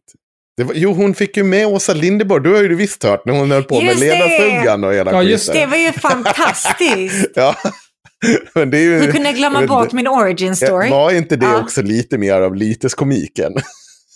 Ja, eh, jag vet inte. Det är nog Men Åsa eh, Linderborg var en champ ja, det var hon. i det avsnittet. när Anna inte riktigt ville prata om vad Kringlan skulle göra. Vad, Ja. vad för pizzatoppings han föredrar. Och Åsa bara, du, Nej, nej. du ska fan säga det. Nej, det var bra. Du menar när han ville lägga min fitta på pizza? Mm. Hyvlar den över en pizza. mig med en, Så dra mig med en yxa i fittan så här och bara... Ja. Satt de Åh. i samma rum när de spelade in det? Alltså. Jag hoppas det. Jag, hade, jag hade stelt. betalat stora pengar för att se video på det. Alltså. Men hörni, vi hoppar över på Cissi Wallin eh, och hennes jävla GoFundMe. Vet ni hur mycket den är uppe i? Eh, nej, jag väntar. 350 000 är det väl till Ja, jag tänkte precis gissa på 350. Eh, Det, det kliar. Det kliar i hela kroppen på mig när jag ser det. Detta, jag, jag beskriver... Jag, Ja, jag har inga starka känslor för den här GoFundMe faktiskt. Nähä, varför inte det? jag hade det förut, men de har lagt sig. Jaha. Men anledningen till det, vi kan ju berätta om vad det är för någonting. Kan, Mm. Jag kan läsa den här. Mm. Den här skapades för två dagar sedan. Cissi Wallin var ju upprörd om, över Sorans dokumentär i SVT innan den hade sänts. Och nu har hon tillsammans med Maria Sveland gjort en GoFundMe. Vem är Maria. Sveland? Jag är Eh, bara... En, en gammal en, en journalist som har gjort en jätteuppskattad bok som heter Bitterfittan. Som handlar Ja, okej. om hennes uh, ojämställda förhållande och grejer. Om jag inte... Ja, jag vet, jag vet Eller det ja, är. nu. det är inte hennes, men jag vet inte om det är... Ja. Baserat på en true story. Mm. Men nu, de, är, de ska göra en egen dokumentär med Black Jack och horor. Som man gör. Som ska avhandla metoo ur offrens perspektiv. Och då skriver de så här, för att beskriva den här. Nu är det kvinnornas tur att höras. Sedan metoo-hösten 2017 har kända och mäktiga män, anmälda och utpekade av flera kvinnor, givits plats att berätta sin version i stora svenska medier, inte minst public service-tv. De har skyddats från att kunna anmälas för förtal eftersom medierna de tillåtits breda ut sig i har utgivningsbevis. Männen i fråga, nu senast kände komikern Soran Ismail i en egen serie i SVT, har kunnat styra hela narrativet. Det, det här är ju det är intressant. Det här är ju intressant. Dels är så här, det, de har ju inte fått, de har skyddats från förtal har de gjort på grund av att man inte har nämnt någon vid namn. Och inte liksom gjort det att de är identifierbara på något sätt. Och eh, det är ju inte, jag tror inte stå, Soran har fått styrt narrativet i den här dokumentären. För om han har gjort det, Ja, då är han ju go fullständigt inkompetent. Men det här syftar väl mer på Göran Lamberts, ja, som Ja. står i sin trädgård och är liksom aktivt psykotisk. Äh, Lögnare, bedragerska. äh. Mm. Vad är det för jävla trams, gubbjävel? Där snackar vi om någon som inte borde ha fått plats alls någonstans Ja, fy i fan eh, vad dumt. offentliga sammanhang. Ja, kvinnorna de utsatta har tvingats få sina trauman upptrampade på nytt. Utan att själva ges en genuin chans att få berätta om hur en anmälan, polisutredning, rättssak, drev på nätet samt att se männen man anmält och vittnat om ges utrymme att prata fritt, påverkat deras mående och hela tillvaro. Flera kvinnor har dessutom dömts för förtal i Sverige i spåren av metoo, för att de berättat. Vi, ett gäng kvinnliga journalister och opinionsbildare, vill nu balansera upp mediebevakningen och vilka som ges utrymme att berätta sin historia. Vi tänker därför så snabbt men samtidigt professionellt och pressetiskt som möjligt göra en dokumentärfilm på ämnet, som vi sedan erbjuder SVT att köpa in och sända. För att detta ska kunna genomföras nu snarast och på den nivå som krävs behövs gemensamma krafter för finansiering. Så de kvinnor som jobbar med att göra research, producera, filma, intervjua och redigera filmen kan få ett skäligt arvode för den tid och kunskap som krävs. Genom att donera ett bidrag hjälper du oss att göra verklighet av denna plan. Tack för ditt stöd och engagemang kring att hjälpa fler kvinnors röster, kvinnor få sina röster hörda. Vi kommer att vara transparenta under arbetets gång med kontinuerliga uppdateringar samt i kontakten med SVT. Det finns mycket att säga om det här. Första donationen till den här GoFundMe var från Cissi Wallin som donerade 20 kronor. Den är i poddande stund uppe i 351 907 kronor. Och de har säkert fått in mer pengar för Cissi har på Instagram skrivit att det går bra att swisha till hennes företagskonto om man vill bidra till det här. Vilket säkert blir skitkul för hennes revisor sen att reda ut. Ja. Eh, Ja, bara för att ge det en liten eh, kontext. Det står att pengarna kommer till Cissis konto. Att det går direkt till Cissi Wallin. Och eh, att hon ska dra in swishen till det där. Det betyder ju också att eh, det med all sannolikhet är beskatt, måste skattas på. För att det här är ju en Ja, GoFundMe allt det här måste ska- skattas på. Ja. Eh, för att de ska göra någonting. Och det vet ju inte folk om. Eh, hade du gått in i en ideell förening, då hade det, du kunnat undvika skatten på ett helt annat sätt. På nå men eh, ja, nu är ju Cissi ett svart hål för pengar. Så att, eh, ja, det har ni ju gjort bra. Alltså, jag har ju hört historier om när Cissi tidigare har haft hand om pengar för diverse projekt som hon har dragit med, som helt plötsligt bara försvinner. Eller lång tid senare, oj, jag hittade 100 000 på det här kontot, vad ska vi göra med det här? Hur kommer vi åt det? Nej, jag kan inga lösenord, säger Cissi Wallin. Det är jättebra att låta henne ha hand om det här. Mm. Man kan, man kan hoppa tillbaka till avsnitt 60 om man vill lyssna mer på hur eh, tappar bort pengar, skyller på att de är stulna av kvinnor. Sen visar det sig att de inte är stulna utan Sissi har dem i Eh, de få pengarna som är över ligger i någon jävla förening som de inte vet vad de ska göra med och inga pengar går till någon aktivism eller någonting. Lokalhyra och skit, det är vad det slutändan går till. Ja, Och den här GoFundMe publicerades för två dagar sedan. Och igår publicerade SVT en artikel efter kritiken. SVT presenterar dokumentärserie om metoo hösten 2017. Serien som planeras ha premiär i höst ska bli den mest omfattande som SVT hittills har gjort enligt ett pressmeddelande.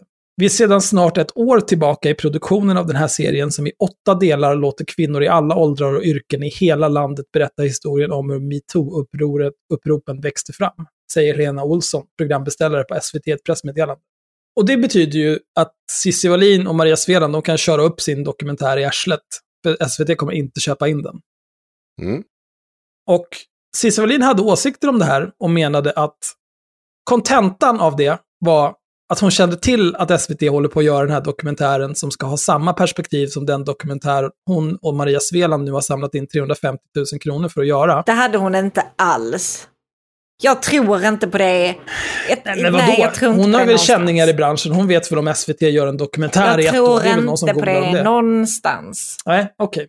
Nej, Men in, den invändningen hon hade mot den är ändå densamma. Och den var att eh, hon hade inte blivit tillfrågad om att medverka. Ja. Det var i princip hennes invändning mot Det var väl, SVTs. ehm, Vill du att jag ska läsa invändningen? ja, läs istället? exakt vad hon skrev. Hon hade ju... Det, för den var det bäst. Som vanligt med Sissi. Här var det någon som skrev. Allting handlar om Cissi Wallin. Ja, allting handlar om Cissi Wallin.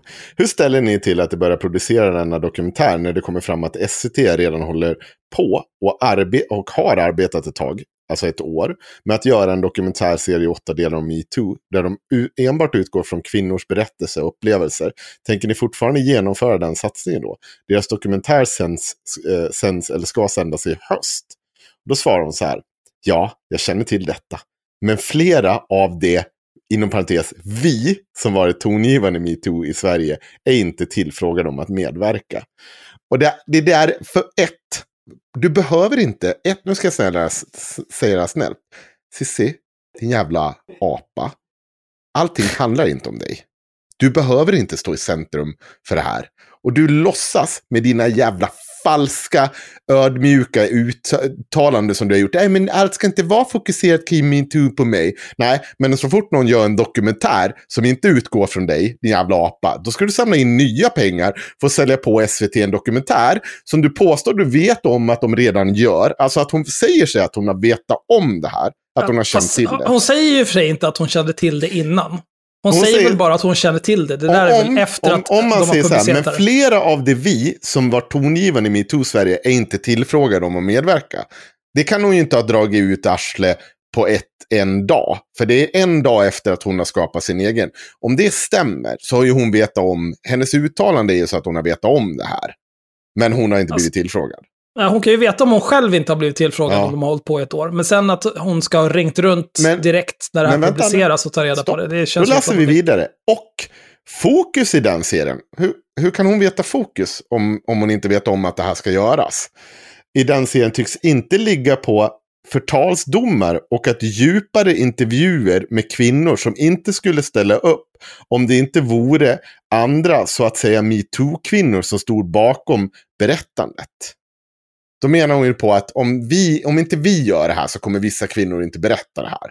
Och det är ju också ett jävla alltså, Så det, det är syn ett starkt antagande en dag in i projektet. Ja, Ja, verkligen. Alltså, det- och det här, Ja. det, så att, jag vill bara betona, om de har vetat om, eller hon säger att hon har vetat om, ska vi, ska vi låtsas, ska vi gå henne till mötes och bara hitta på, hon säger, vi tar henne på orden nu, hon säger att hon visste om det här, ändå så startar hon en ny insamling, och den baseras på att SVT ska köpa in. Så att hon går och säger till alla som följer henne att hörni, nu jävlar ska vi visa SVT att det finns kvinnornas röst ska komma fram här. Kom och ge mig massa pengar. Och hon vet om att SVT kör. Då är hon smart nog också att veta att SVT kommer aldrig i hela helvete köpa in en dokumentär till av hon och Maria Svenland. Framförallt kommer de inte göra det för att SVT för, förstår jag att det här, Cissi kan ju, går, går ju inte att ta i med tång för man vet ju aldrig vad hon kommer säga för någonting. Och man vet aldrig om det stämmer, hon ljuger ju som en, ja, fan. Så att då har hon lurat på folk att skänka pengar. Och var kommer pengarna gå? Ja, det förklarar hon ju senare. Överskottet ska ju då gå till det här förtalskassan. Och vem är det som ligger bakom förtalskassan? Ja, det är Maria Svedland. Så det här är ju ett jävla cirkel... Alltså ett kretslopp där de egentligen bara gör det sig själva. För den här dokumentären, de kommer ju kanske bli tvungna att göra det, men då börjar man ju fråga sig, vad, ja, varför ska vi tro att det här blir av? Av alla jävla projekt. Alltså det, det kommer bli så här. Mm. Eh, om typ ett halvår, då kommer vi sitta här med några kvinnor som har varit involverade i det här projektet. Som kommer berätta om hur jävla bedrövligt det är att ha att göra med Cissi Wallin. Och vilken jävla überfitta hon är. Ja. Det är vad som kommer hända. Och sen Ja. så kommer Cissi Wallin bjuda in sig själv igen. Och så kommer hon sitta och vara psykotisk. Och så kommer hon trigga dig genom att kalla dig obehaglig. Och så kommer Mm. ni sitta och skrika på varandra. Och sen så kommer hon gå iväg eh, och göra sitt vanliga jävla eviga caterpillar av stories på Instagram. Mm. Och så rullar det på och så får vi fler patrons. Jag är nöjd. Jag, jag ser bara positiva saker med det Var här. det det? alltså jag, jag är tveksam också till om det kommer att bli någon färdig dokumentär som kommer ur det här. Alltså. Vad ja. hände med hennes dokumentär om kvinnor i Polen? Polen, ja. Ja, alltså jag hoppas ju bara att, att folk faktiskt, för nu är det ganska mycket pengar igen som hon har samlat ihop. Så Ja. jag hoppas att när folk sen inte får någonting ut av det här, för, för det här var ju också grejen att det står ju ingenting, ingenstans i GoFundMe vad som händer med pengarna om det inte blir av. Nej, men det har hon sagt att överskottet, eller om det blir om den här, att då ska det gå till Ja, förtalskassan. men det har hon väl bara sagt på en kommentar på Ja. sin Instagram. Men det är ju det, ingenting en gång, man officiellt måste ju kunna ta, när det inte finns några andra utan man måste ju ta henne på orden. Ja, men jag menar ju också att det där borde ju vara liksom, eh, genomtänkt framför allt. Så att Ja. folk, jag hade inte skänkt pengar om jag, alltså man vill väl veta alla de här grejerna innan man Men det börjar. finns ju en anledning till att eh, de använder GoFundMe. Ja, förklara det Axel. Ja, men alltså Gof GoFundMe är ju kanske den mest oseriösa insamlingssidan. Och också därför den bäst använda. Vem som Förut- helst kan väl göra? Ja, vem som helst kan göra, men vem som helst kan göra var som helst. Du kan använda Kickstarter också, men det finns lite mer kvalitetskontroll på Kickstarter. Du behöver till exempel ha någon typ av eh, prototyp. Du behöver göra lite mer så här, ja ah, men vad är riskerna med det här projektet och sådana där grejer. Ja. GoFundMe hade ju förut flexible funding, det vill säga att även om du inte nådde ditt mål så fick du alla pengar som hade skänkts. ja. Har de inte Eh, det längre? Nu har de inte det längre, utan man får bara pengarna, som jag förstår det. Och äh, jag vet inte, jag hade inte skänkt pengar till det här, kan jag säga. Alltså Kickstarter vet jag ju så här, det, det har jag bara koll på. Eh, ni vet att det kommer upp någon, eh, någon kul liten indie-studio som ska göra ett spel eller det blir någon spexig produkt eller någonting sånt. Då är det ju alltid Kickstarter som används. Och GoFundMe har jag bara sett eh, eh bland mina kompisar som är trans eller icke-binära som eh, hjälps åt att eh, betala för diverse kirurgi som de inte kan betala för själva annars. I, så att för mig är så här, GoFundMe alltså eh, privatversionen av Kickstarter, så har det varit i mitt huvud, Mm. vill jag säga. Ja, men GoFundMe är ju extremt populärt. Eh, Man ser ju, jag ser i alla fall var och varannan vecka någon GoFundMe från om någon amerikan som ligger döende för att de inte har råd med insulin eller någonting. Ja, Hjälp mig! Hjälp mig! ja men Ja. för då spelar det också, alltså, ja, men i, i, i mitt exempel här, min, min kompis som eh, ville samla in till sin top surgery, liksom, då spelade ju den här 20 kommer ju bli av oavsett. Men antingen så kan, så kan eh, det då sparas ihop pengar till, till att täcka hela kostnaden. Eller så kan det sparas ihop pengar för att täcka en del som i alla fall hjälper på vägen. Liksom, och då gör det ju ingenting. Men är det ett projekt som, låt oss säga en dokumentär, som kanske kommer ha vissa kostnader som kommer bli av som kanske inte liksom kommer dras ur någon jätteriks ficka annars så känns det bara mer som att hela projektet kommer läggas ner om de inte når upp till sitt mål. Cissi, Cissi bidrog faktiskt med en 20. Men jag vill säga en sak Men, till. ja. Om men det här. det. Eh, GoFundMe. Ja, Det är ju att. Cissi Wallin, eh, hon la ut det här i sto- sin story också som jag tyckte var så fint. När, när de hade nått 100 000 kronor, vilket var målet, så skrev hon så här. Så enormt maffigt. Tack, tack alla som vill hjälpa oss att göra detta möjligt nu. Och vi tog oss friheten att höja målet så att vi kan sikta på att kunna betala, kvin- äh, betala kvinnliga filmfotografer, ljudtekniker, producenter, klippare och andra som behövs ännu mer skäligt och rimligt eftersom vi måste jobba på snabbt och effektivt. Så alltså, när de hade 100 000 kronor, då hade de tänkt att de skulle få ihop en kvinnlig, film, eh, kvinnlig filmfotograf, ljudtekniker, producent, klippare och andra som behöver allt det här. Plus hyror av lokal, utrustning. Ni vet, allt det här som behövs. Det skulle de ha gjort på 100 000. Och då skulle det ha varit en skälig lön. Men nu kan de betala ut ännu mer skälig lön.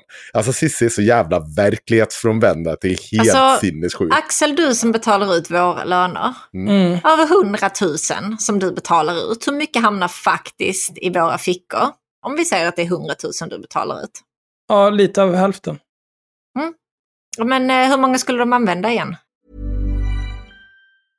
Imagine the softest sheets you've ever felt. Now imagine them getting even softer over time. That's what you'll feel with Bowl and Branch's organic cotton sheets. In a recent customer survey, 96% replied that Bowl and Branch sheets get softer with every wash. Start getting your best night's sleep in these sheets that get softer and softer for years to come. Try their sheets with a 30-night guarantee. Plus, get 15% off your first order at bowlandbranch.com. Code BUTTERY. Exclusions apply. See site for details.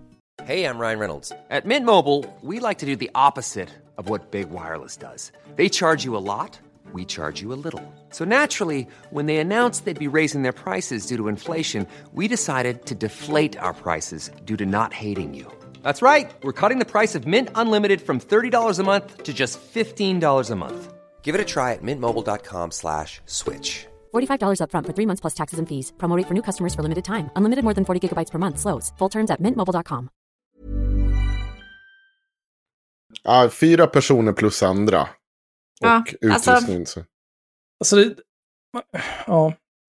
Säg att de har tre personer som jobbar heltid i en månad för en bruttolön på 25 000. Det Ja. skulle de ha råd med. N- Ja, En bruttolön. fast då är ju inga... Ja. En bruttolön.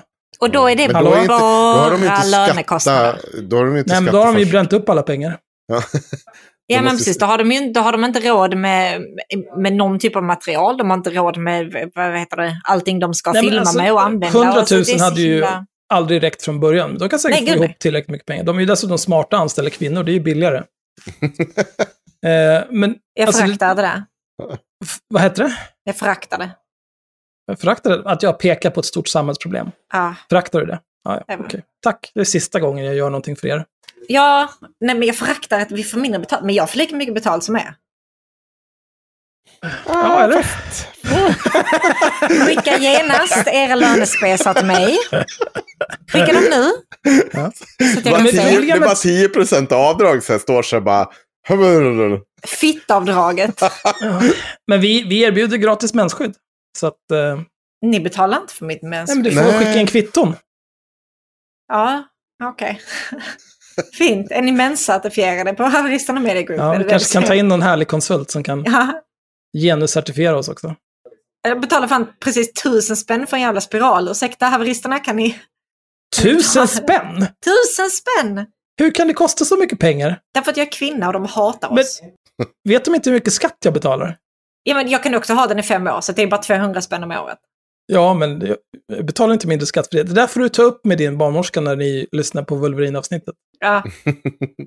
ja nu är Ja, men jag tycker eh, det som är mest provocerande med det här, tycker jag är att, eh, alltså hela grejen med metoo som jag förstår det, var ju att det var så många vittnesmål från så olika kvinnor som, med olika åldrar, karriärer, bakgrund, klass och så vidare. Och att vi har fastnat i, precis som vi har fastnat i en loop med Virtanen och alla andra kända som eh, utpekades som förövare, så har vi också fastnat i den här loopen med de kända offren. Ja, det var ju väldigt viktigt för Cissi nu. Ett, ett av de offren verkar snarare kläm, klamra sig kvar vid att vara ett proffsoffer också. Ja, alltså jag har inget problem med att vill, Cissi sitta och älta det där på, liksom, eh, på Instagram i sina stories eh, tills hon dör. Då får hon väl absolut göra det, det har jag inga som helst problem med. Men det är samma sak där, varför måste det vara SVT? Kan hon inte låta någon annan? Däremot, eh, det här med förtalsperspektivet, det kan jag, eh, det kan jag i ett, säga, det är objektivt intressant. Men eh, är, är det någon som säger att inte det de ska ta upp det? Det är bara Ja, jag har ingen aning. ord. Det, och det hon har gjort um, sen dess, eh, det är ju att försöka eh, bomba det här bolaget som har, ska göra den här dokumentären med att de har anlitat någon som rök under metoo från SVT. Och sen påstår hon en bunt grejer. Jag tänker inte återupprepa dem för att jag har ingen aning om de stämmer. Och den information jag har fått så pekar det på att det inte stämmer. Den här personen som rök från SVT, det, den informationen tror jag på, det, det, den stämmer. Resten Cissis jävla svammel. Det är precis som jag, övrigt, jag tror inte på något förrän jag ser något som helst bevis på det. För det enda är alltid hon som bara hon, hon bryr sig ju inte. Hon skiter ju i vad hon, alltså så här, vilka hon drar med ner i fallet. Ska hon fram så kommer hon bränna alla. Är det kvinnor, men det skiter samma. Hon kommer bränna alla. Bara för att själv få stå i, främst i tv. Det, det är där hon älskar att vara. Hon är den typen av cynisk människa som skulle kunna ljuga om Fredrik Virtanen för att få göra det. Oj. Mm. Ja. Nej, jag, jag. jag, vet, inte, jag, jag tycker fortfarande att eh, det här känns som... Eh, alltså metoo har liksom blivit som en content patch till spelet kändisar. För- om man ser liksom för årtionden sedan, då pratades det inte om eh, vilka kändisar som var otrogna eller som hade någon typ av missbruksproblematik eller så vidare. Sen kom det en content patch. Och nu ska vi gotta oss i missbruksproblematik. Nästa content patch. Nu ska vi gotta oss i skilsmässor. Och sen nu sitter vi här med, Har vi inte liksom... alltid gjort det? Eh, Jag vet inte, men det känns som att någon gång så, så har man säkert inte gjort det. Inte Någon- på samma vis som, Nej, som inte på under den perioden. Problemet när man vi- bara dog av allt. Och vi- problemet var att när, de, de, back in the day så såg vi ju inte ens de här sakerna som våldtäkt. Vi kanske behöver spela oss igenom det här, men problemet nu är att det känns som att vi- det har blivit som med, vad heter det, cyberpunk, att det varit någon jävla glitch, man kunde ta sig vidare. Nu står vi där i content-patchen och det kommer fan aldrig. Vi behöver den där uppgraderingen nu som gör att vi faktiskt kan spela klart den här skiten och börja på nästa. Ja. Alltså nu om, om SVT nu ska göra en, en dokumentär om offer och deras perspektiv, då, det är ju intressant för att allting handlar ju om att få någon typ av eh, upprättelse och sprida eh, awareness. Liksom. Det hade, om SVT hade gjort istället för Soran, om de hade lagt den timmen på att prata med sig två stycken no-names, som också hade blivit anklagade för någon typ av sexuella övergrepp, så hade det varit mycket mer intressant.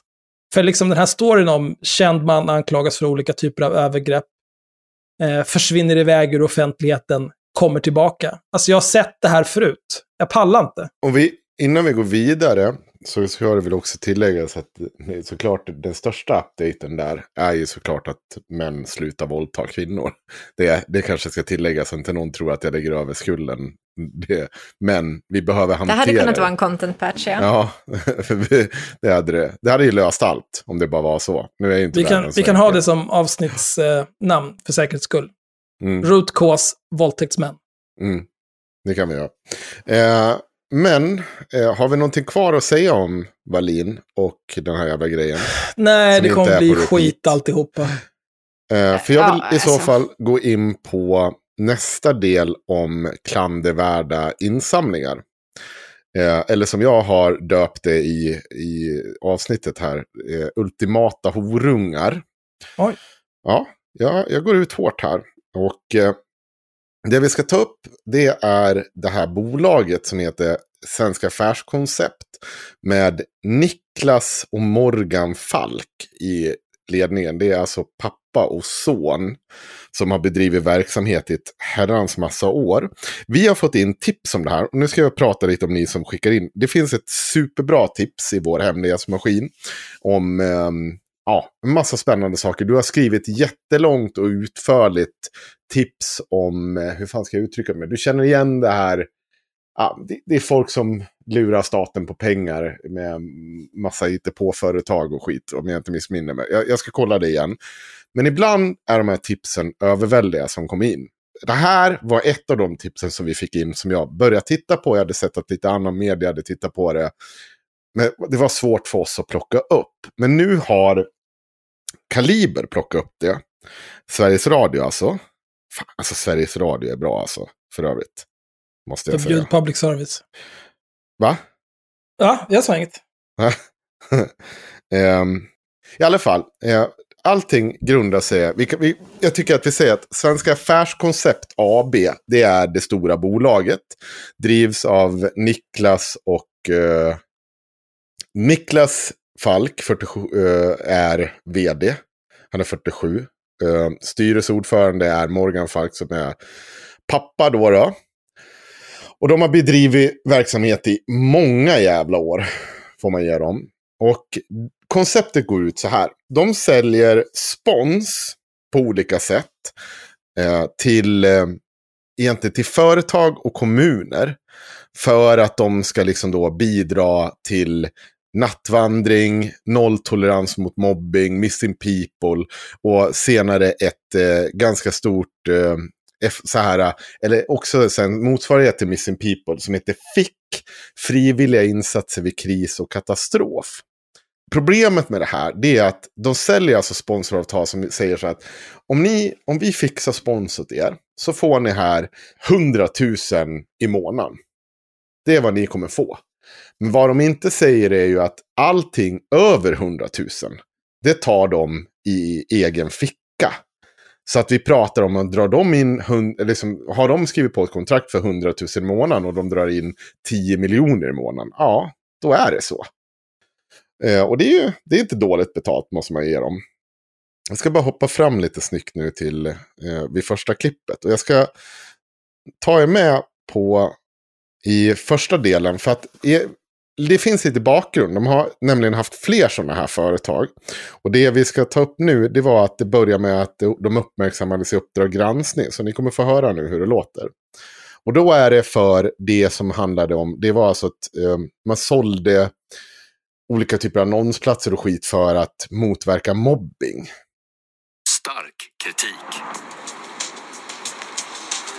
Uppdrag granskning ikväll om den stora bluffen i en av Sveriges äldsta folkrörelser. För tio år sedan avslöjade Uppdrag granskning att den anrika organisationen Hem och skola hade ett avtal med telemarketingbolaget Pool Media som ägdes av just Morgan och Niklas Falk.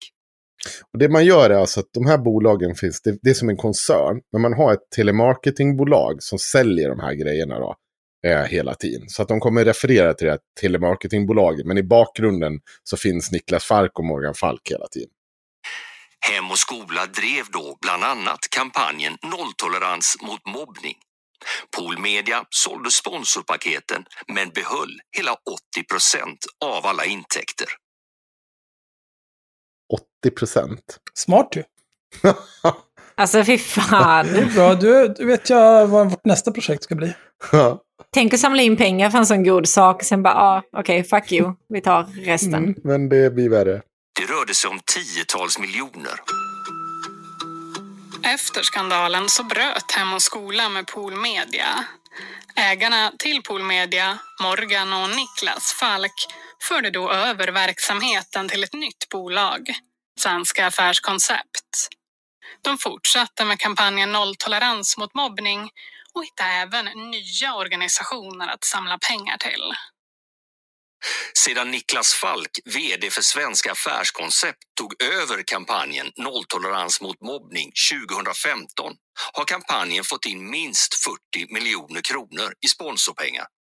Men de har inte hållit några föreläsningar, inte skrivit något nytt utbildningsmaterial och e-tidningen har inte kommit ut på tre år.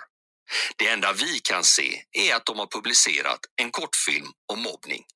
Men försäljningen av sponsorpaket har fortsatt.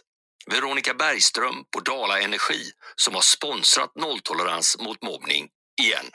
Det, det är väldigt tråkigt ehm, att det är på det sättet och vi kommer ju att naturligtvis avsluta det samarbetet när det ligger till på det här sättet. Sen är det väldigt tråkigt. Det är ju eh, pengar vi hellre hade investerat på andra sätt för att det skulle gynna barn och ungdomar.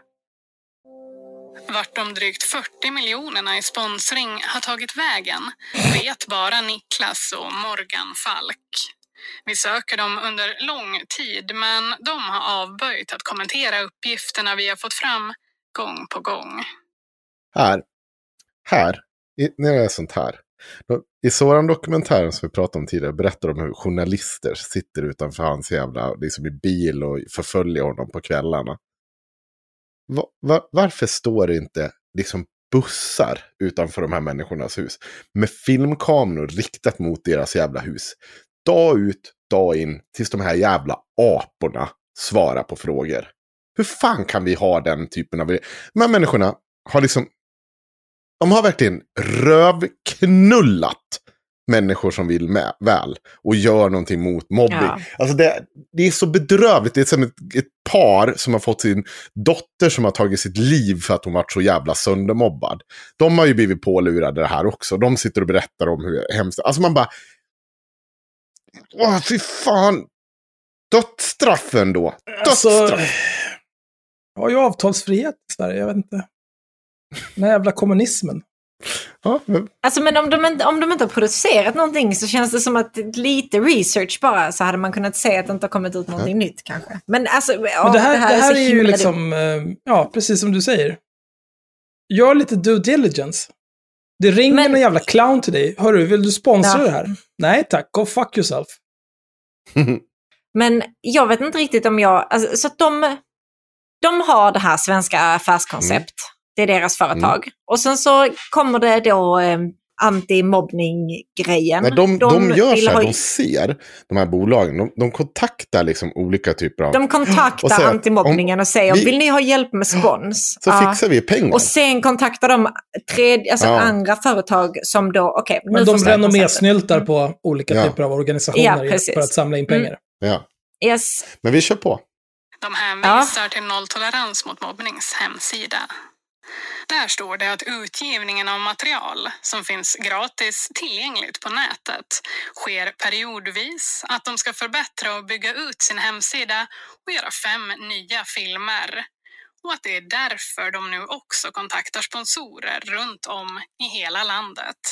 De skriver också på hemsidan, citat, vårt mål är att fortsätta sprida kunskap och hjälpmedel för att underlätta arbetet med att förebygga och motverka mobbning bland en av våra mest sårbara grupper, barnen.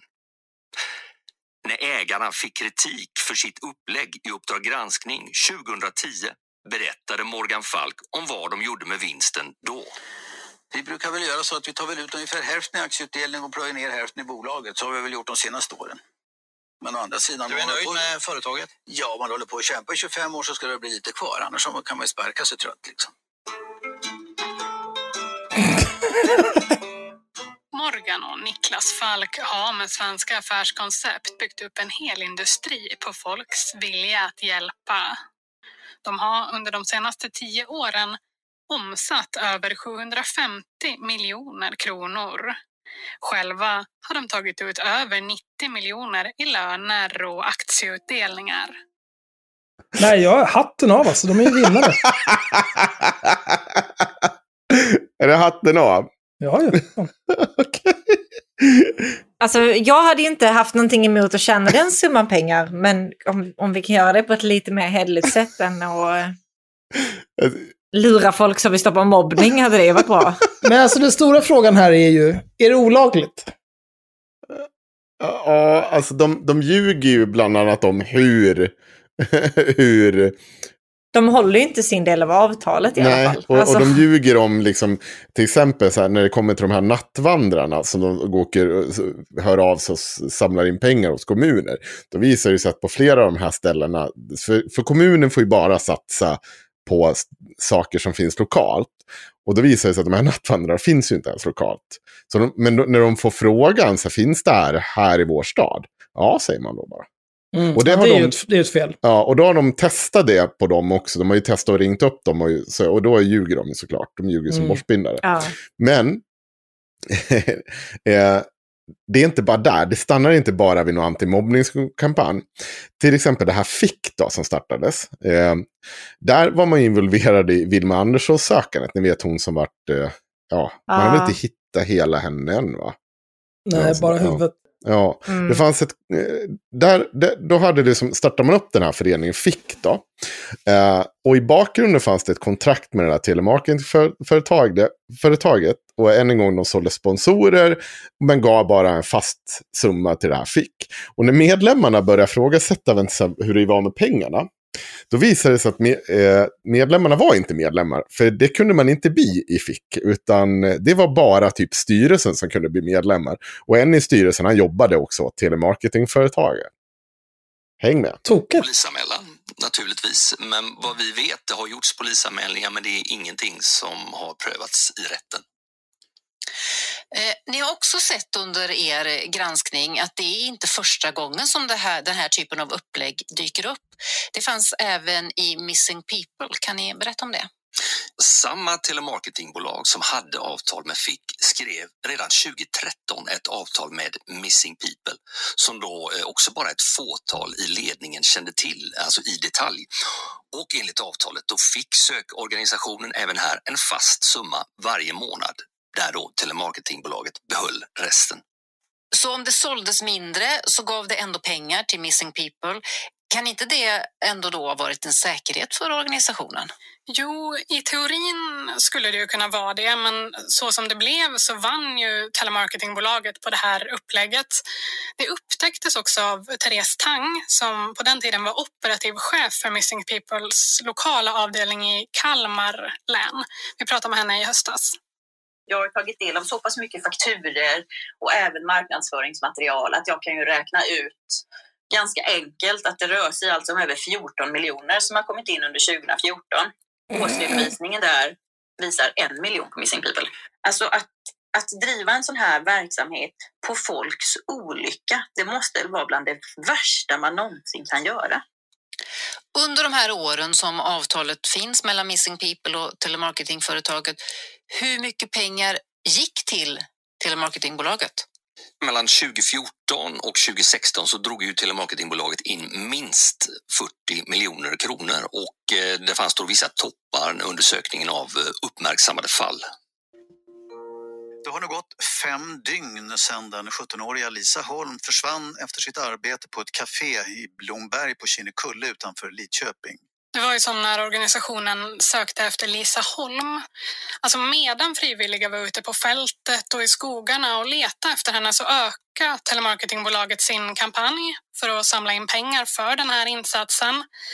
Men de kom ju snabbt upp i det här avtalade beloppet och efter det så gick varenda krona som, som gavs i stöd för insatsen istället rakt in i telemarketingbolaget. Och av dem minst då 40 miljoner som de totalt fick in i sponsorpeng mellan 2014 och 2016 så gick 5,3 miljoner till Missing People. Resten behöll telemarketingbolaget. Och vad säger de ansvariga från Missing People som vid den här tiden då hade slutit avtal med telemarketingbolaget? Ja, men den dåvarande ledningen sa att det här trots allt säkra en fast inkomst till föreningen som gjorde att de kunde fortsätta driva föreningen. Men det fanns ju mycket protester mot det här och till slut så tvingades faktiskt de som slutit avtalet bort från Missing People. Avtalet med telemarketingbolaget sades sen upp och Missing People skaffade sig ett 90-konto. Mm. Väldigt lite pengar. Alltså de, alltså de här, vad heter de? Eh, aff- Svenska Affärs... Falk. Ja, fa, ni, eh, Niklas och Morgan Falk. Niklas och Morgan Mm. Falk förkroppsligar ju ändå det här horungeri-andan som vi letar efter i den här podden. Alltså. Det här Så är jag, ju... jag håller inte med. Nähä, okej. Nu kommer kapitalist-Axel bara Nej, men... kastar alla sina vänstervärderingar åt sidan och bara vet ni vad, pengar. Mm, mm, Nej, mm. men grejen är så här, alltså den här typen av Trevligt. människor är ett nödvändigt ont i ett samhälle genomsyrat av inkompetens. För alltså, vem skriver den här typen av avtal? Ja, okej, du ringer från Pajas AB. Och du, eh, du garanterar att du kommer betala mig och min organisation så här mycket varje månad.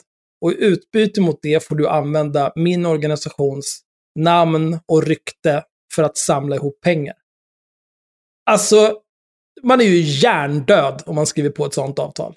Nej, men tanken är ju att du ska samla ihop pengar till organisationen, inte du får använda mitt namn och rykte för att spara ihop pengar till dig. Nej, men om, du, om det är ett maxtak på hur mycket du kommer få ut från den insamlingen, då är det ju liksom... Och, och, och ingen ja, kvalitetskontroll. jag hade inte skrivit på ett sånt avtal. Säg att på, på varje krona får du så här mycket liksom. Så hade det varit rimligare.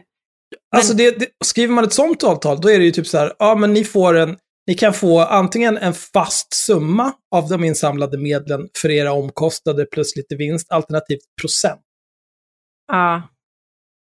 Men, äh, Men man vill ju ha procent, annars så slutar de med jobba Tänk efter ett att tag. det, när, de, när de säger det att, vad fan var det, 14 miljoner får de in och en miljon, de får, Missing People får en miljon och företaget får 13 miljoner. Ja. Är så jävla... Alltså fy fan vad vidrigt. mycket pengar. Alltså det, men det är också, det, nej, och Axel, du, är ju så, du har ju såklart fel, för du är fan vad dum i huvudet du är nu. Men det, är- det är så här, bara för att man kan, så här, betyder det inte, alltså du är redigt jävla girig som människa. Om du utnyttjar, för jag, jag misstänker att det har ju inte gått till så enkelt att man bara skrivit avtal. De har väl upp, uppmärksammats på eller så här, de har väl liksom eh, solovårats in i det här misstänker jag mer eller mindre. Att de liksom så här, vi kommer alltid garantera. De har väl säkert ingen koll på hur mycket de här människorna kommer dra in på det sen. Men det har ju Ja, men det- såklart företaget koll på. ja men det måste man ju kolla upp. Du kan ju liksom inte skriva, du kan Ja, inte skriva, jo. du kan inte skriva den här Jag- jag typen av med. avtal med liksom den här beloppen. Du är lik förbannat en horunge om du gör det.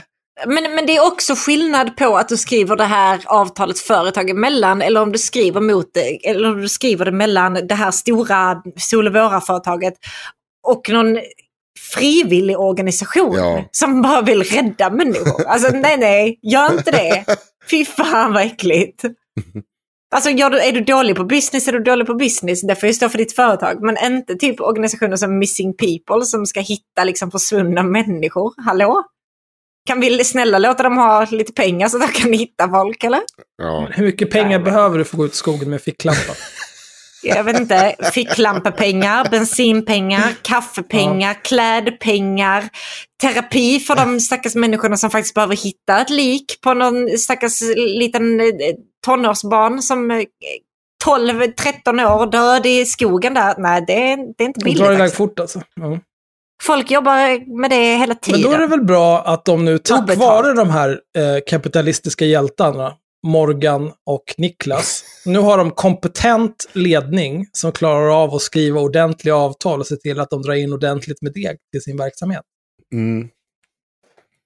Ja, du är Eh, ond jag Axel. Marknaden reglerar sig själv. Och så Ja, tar vi in en ny person. Det här det, är, det, det här är, är, svårt att sparka mig ur haveristerna, ska jag säga. Det är svårt. Ja, det här är i alla fall bland... Är det här en alignment chart så är du längst ner i Ja. mitten Axel. Det, det är riktiga, riktiga, riktiga, riktiga jävla Men jag är- horungar. jag Och är jag tycker att media neutral, borde stå ingenting. utanför deras jävla hem varje dag. Det där är... Du har spelat nog med DND för att veta att du är lawful evil, snälla. Jag vet inte vad jag ska säga. Det är så här verkligheten ser ut. Det är inte mitt fel.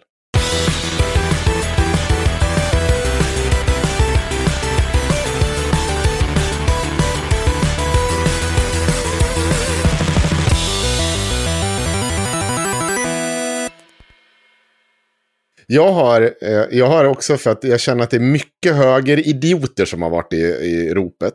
Jag vet inte om ni har... Det är säsong Axel, för det. Jag vill att du eh, går in och kollar, scrollar ner lite. Almega har varit ute och... Vi har ju också Bulletin, det är ju jätteroligt bara det.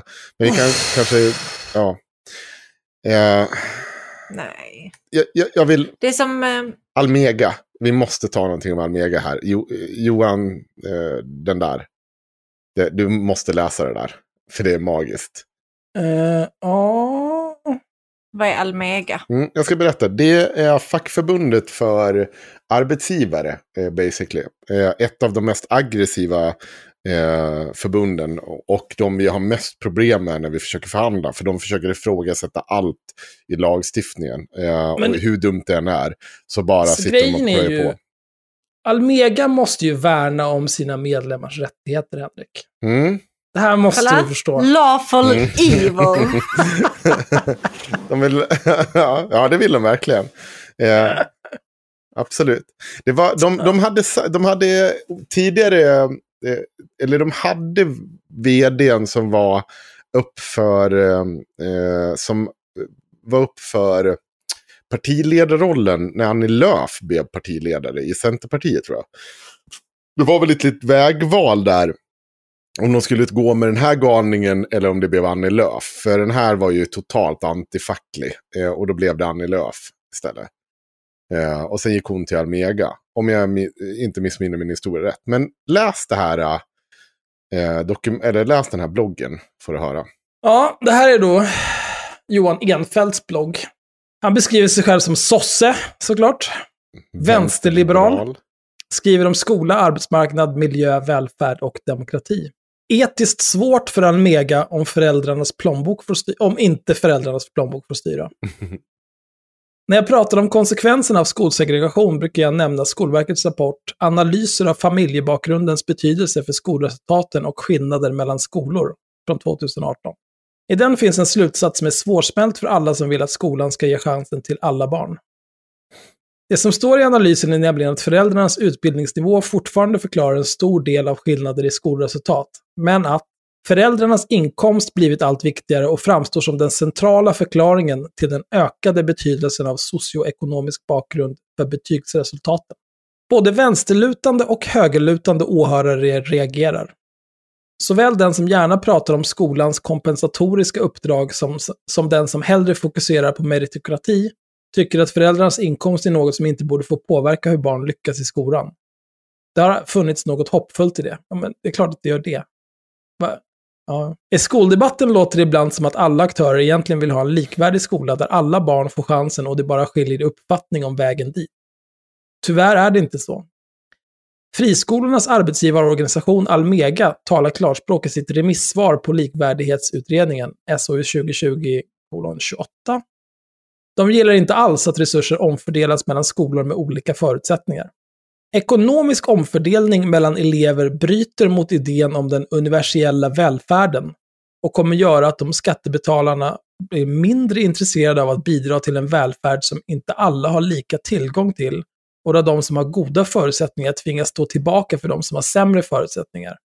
Det här är då ur Almegas remissvar på likvärdighetsutredningen. Det var fan det dummaste jag läst i hela mitt liv. Läs det en gång till. Ja. Vi, tar, det en gång till. Nej, men nu, nu går vi och bygger en giljotin och rensar de här som fiskar. Alltså, det är Nej, men vadå, man, de tar ju bara tillvara på deras arbetsgivares intresse. nej, nej, nej. Ta det en gång till. Så länge, så länge klarar av det här Nej. Nu. Ekonomisk omfördelning mellan elever bryter mot idén om den universella välfärden och kommer göra att de skattebetalarna blir mindre intresserade av att bidra till en välfärd som inte alla har lika tillgång till. Och där de som har goda förutsättningar tvingas stå tillbaka för de som har sämre förutsättningar. Ja, vi- fortsätter. Eller vill du säga Alltså, någonting? nej, men problemet Ja. med det här är ju att hela vårt samhälle bygger på ekonomisk omfördelning. Ja. Det är därför vi har, eh, vi betalar skatt i procent. Och vi har progressiv skattesats istället för att alla betalar 10 000 kronor blankt. Med, med den här logiken så är ju liksom eh, att betala skatt i procent och såklart även progressiv beskattning också någonting som bryter mot idén om den universella välfärden. Ja, men som att du, om du betalar mer skatt så har du rätt till mer Ja, hur kan det vara så att du betalar mer, men ändå har du inte större rätt? Varför får inte jag gå före? Du betalar mer skatt Ja. så du borde få gå före i kön. Varför Ja, får inte mina barn gå i de bästa skolorna när jag betalar så mycket skatt? Varför måste jag köa till operation Kön till när jag betalar så mycket skatt? Ja, nej, men kön till akuten är inte så här eh, Nej, beroende jag har ju på hur allvarlig din skada mig... är längre. Utan snarare så här, hur mycket skatt betalade du förra året? Okej, ja men den här eh, personen som pillade sig för hårt i ögat, så jag ser lite suddigt nu, han är före dig. Men eh, vi kan nu sätta tillbaka din arm imorgon. Ja, alltså ungefär. någon knarkare som har fått en kniv i huvudet och aldrig betalat skatt i hela sitt liv. Här sitter jag och har rispat handen. Ska han få gå före? Nej, Nej, det var du det vad? dummaste. Inte i min välfärd. Fast, det- det blir lite dummare också om du bara Nej, men det, det går faktiskt inte. Man kan invända att det är en möjligen udda tolkning av begreppet universell välfärd. men framförallt är det rimligt att ställa sig frågan Mm. vad Almega menar med lika tillgång till. Menar Almega att lika tillgång till skola kräver exakt samma peng för varje elev oavsett förutsättningar och behov? Är det inte rimligt att alla har lika tillgång till vård, men att bara den som slitit ut höften får en höftledsprotes? Nej. Alltså, jag vill ha ett styck av alla typer av ingrepp som finns, tack. Jag har betalat. Alltså en, en högpresterande elev ska alltså kosta en skola lika mycket som en elev som har Alltså, om en diverse... elev... Ja, alltså vi kan inte bara ha en, eh, en eh, rullstolsramp. Alla elever måste ha varsin rullstolsramp. om en elev får någon typ av eh, extra stöd i form av kanske ja, någon som hjälper dem att koncentrera sig för att de är lite dampiga eller whatever, då ska alla ha det. Mm, det här kommer ju under för dyslektiker. Ja, men det, blir liksom, nej, men det, kommer, det kommer liksom inte bli så, utan det kommer bli så här, ah, okej, du är eh, blind och behöver speciella böcker som du kan läsa.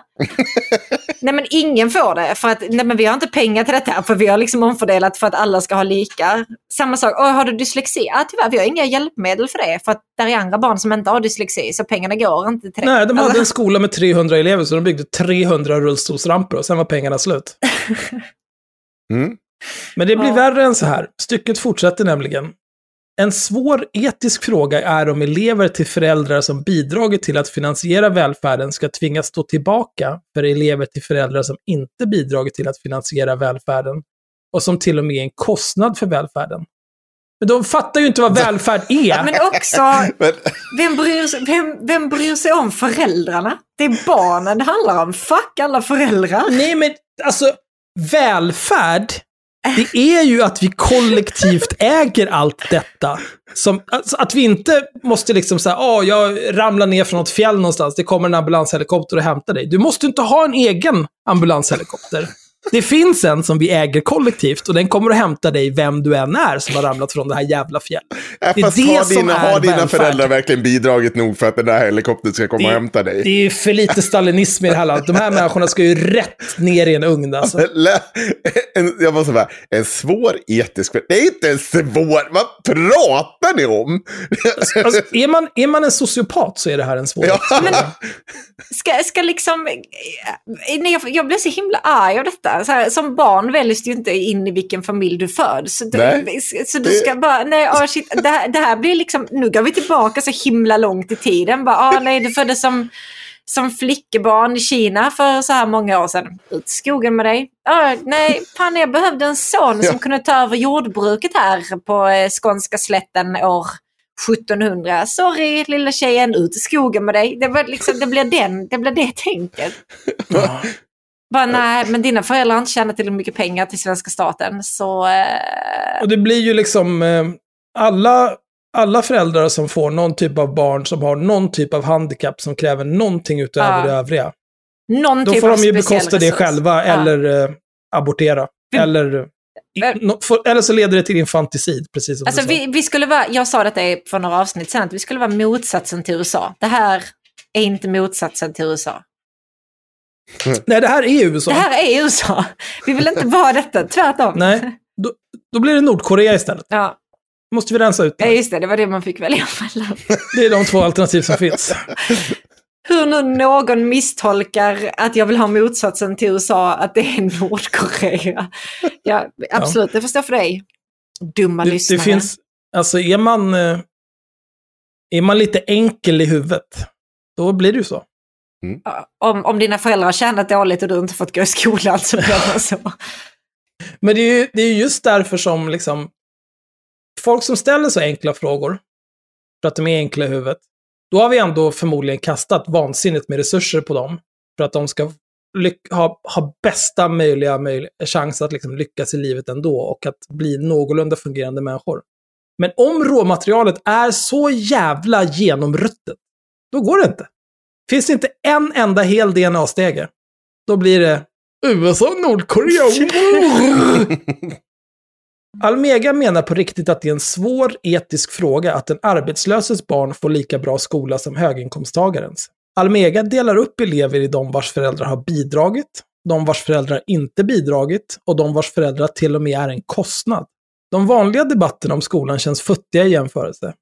Det här är bortom diskussioner om hur skolvalet ska organiseras, om vi ska ha etableringsfrihet, tillåta kötid eller något av de andra trätoämnena i skolpolitiken. Det här är långt ifrån alla tankar på meritokrati. Den organisation som företräder friskolorna som arbetsgivare, Almega, ser etiska problem med ett kompensatoriskt skolsystem. Bara när plånboken styr blir det rättvist. Det är plutokrati. Men skriver de inte annat också? Jo, men det här stycket är centralt eftersom den speglar en syn på skolan som sällan syns i debatten. Det är viktigt att veta att den här åsikten finns och att den inte bara frodas i obskyra sammanhang. Här kom den från organisation som företräder svenska friskoleföretag i förhandlingar med fackförbunden. Almega är en arbetsgivarorganisation som representerar 11 000 företag i 60 branscher. Om du känner någon företagare som är medlem, konfrontera henne eller honom med vad som står i Almegas remissvar. Mm. Alltså jag har sagt det förut och jag säger det igen. Bränn alla friskolor. Salta marken. Ingenting ska växa där. Det, det, det går inte att få någonting bra ur detta. Alltså, jag, jag måste, det finns en grej till er. Det här är så jävla konstigt. Det, här gör inte saker och ting mindre konstigt. Mm. För eh, Almega har faktiskt svarat på det här på Twitter. När Johan Enfeldt går ut och skriver det här. oj, okej. Ja, Hej Johan! Form- formuleringen i, remiss, i, i remissen blev helt fel och är inte något vi står bakom. Amega anser självklart att skolan ska vara likvärdig för alla elever oavsett bakgrund och förutsättningar samt extra stöd ska ge till svagare elever. Nej. Alltså, det- någonting blir helt fel, det är att man så här, ja, vi tappar bort ett inte i en mening. Så Ja. att meningen, alltså andemeningen förändras helt och hållet. Ja. Man skriver inte, vi ska läsa det igen nu bara för det. En svår etisk fråga är om elever till föräldrar som bidragit till att finansiera välfärden ska tvingas stå tillbaka för elever till föräldrar som inte bidragit till att finansiera välfärden, eller som till och med är en kostnad för välfärden. Det här är liksom inte ett stavfel. Nej. Ja. Det här är ett genfel. Men, men, men varför skriver de inte om sitt remissvar? Om det här nu blev så himla fel. Nej, nej, men nej, nej, nej, nej, nej, nej, nej, nej, nej. Du skriver, du är en organisation som företräder 11 000 företagare. Ja. Och du ska skriva ett 11 000 remissvar. företag. För, ja. Mm. Och du ska skriva ett remissvar. Då ser du dels till att du har någon som är kompetent som skriver det. Sen så ser du till att det granskas. Sen så ser du till att det godkänns. Det här är ju inte någon praktikant som har skrivit det här och sen bara mejlat tillbaka det på volley.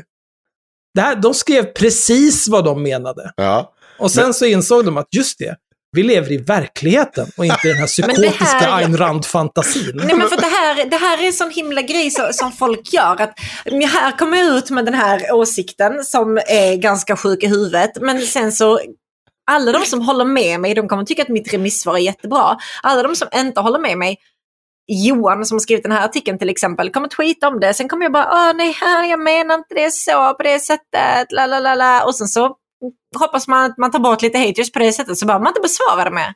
De har ju svarat här. Vänta, nu, nu kommer ju en Lukas och svarar. Hur kunde det bli så fel? Hade svaret på remissen diskuterats inom Almega innan det skrevs? Hej Lukas, för vi undersöker det. Vi har lagt upp våra ståndpunkter på hemsidan. Ta gärna del av det. Ja, de, de alltså svarar alla på lika Det har bara varit lite fel. Och så kan inte svara på vad det är som har gått snett. Eller på, de liksom ingenting förklarar varför de gör det här, precis som du säger. Det är inte ett stavfel vi pratar om. Det är ganska långtgående resonemang om varför pappas plånbok borde styra hur barnet får skola. Det är liksom inget, det, är inte, det här är ingen som har snubblat in i det här. De som har skrivit den här skiten, Mm. eh, det är Andreas Åström, som är näringspolitisk chef, och Mm. Fredrik Voltaire, arbetsmarknadsekonom. Mm. Jag, ska, jag ska nog försöka ringa någon och då ska vi reda ut det här. Ja men det där kan man inte göra. Nej, men det är vad Almega gjorde. Och det är så jävla sinnessjukt. Och jag har, precis som du säger, jag tror inte, jag tror att det här var ett, det som i så fall varit fel, det var att det här aldrig skulle se dagens ljus. Det här är våra tankar, men så kan vi inte formulera oss, för det vore ju helt sinnessjukt. Det kommer inte folk acceptera, inte i Sverige, inte idag. Utan då blir det lite som ni Omsoft, vi är inte Ungern än, utan vi tar det där i framtiden. Ja. Vi jobbar mot det målet. Det är, det är Sverigedemokraterna när de är på kryssning liksom. Ja, Skottet brann, Lisbeth, hej och hå, tjalalala. När skrev de sitt remissvar? eh, jag vet inte. Eh, det kan vi se, det är inga konstigheter. Varför har det inte bara rasat Det är medlemmar daterat eh, 27 november 2020. Ja, jag, är- det är helt otroligt att det inte... Men det här, den, här, han, den här som skriver den här bloggposten. Han, det där, jag tror han kommer aldrig ha skrivit en sån läst bloggpost. För det har gått som smör Ah. i solsken verkligen. Folk har ju fuck det. Och man ser också så här högermänniskor bara. Va? Nej, va, det där kan vi inte... Va? Varför har du... Och företagare som bara, nej, nej. Nej, för det här är ju också en grej, att alla de här företagen som Almega företräder, de som sitter där, det är, ju Ja. inte all, det är ju inte alla höginkomsttagare, det ska man ju komma ihåg. Det är liksom, när du driver en liten städfirma till exempel som jag har, och du kanske har fyra, fem anställda, du tjänar inte liksom 50 000, du tjänar inte mer liksom än 20-30 000 ut. Ja, 30 kanske då. Det, det är inte direkt så att de kommer liksom åka på en räkmacka i den här Ayn Rand-drömmen som du sa. Ja, men det är som, de är inte liksom som serieentreprenörerna och de kapitalistiska förebilderna Nej. Morgan och Niklas. Ja. Nej. ja, Ja, det, här, det, här, det här var det värsta ikväll. ja, jag håller med. Vi, har, vi kan göra en sista grej som inte behöver bli så lång. Ja. För det är ju ändå så fantastiskt det som har hänt med Bulletin nu. Tino. Vi, vi kan ta Ja. bulletin, men jag har svårt att släppa Almega-grejen. Men kör, kör. Tino Jävla råttor. Mm. Sanadadje har ju varit ute och uttalat sig. För nu har de ju... Varför låser de inte in honom? Varför sätter de inte in honom i ett rum där det liksom stänger av, alltså, ni vet, Tyst Tino! Aluminiumfolie så att det inte kommer in några wifi-vågor så att han... Jag förstår inte.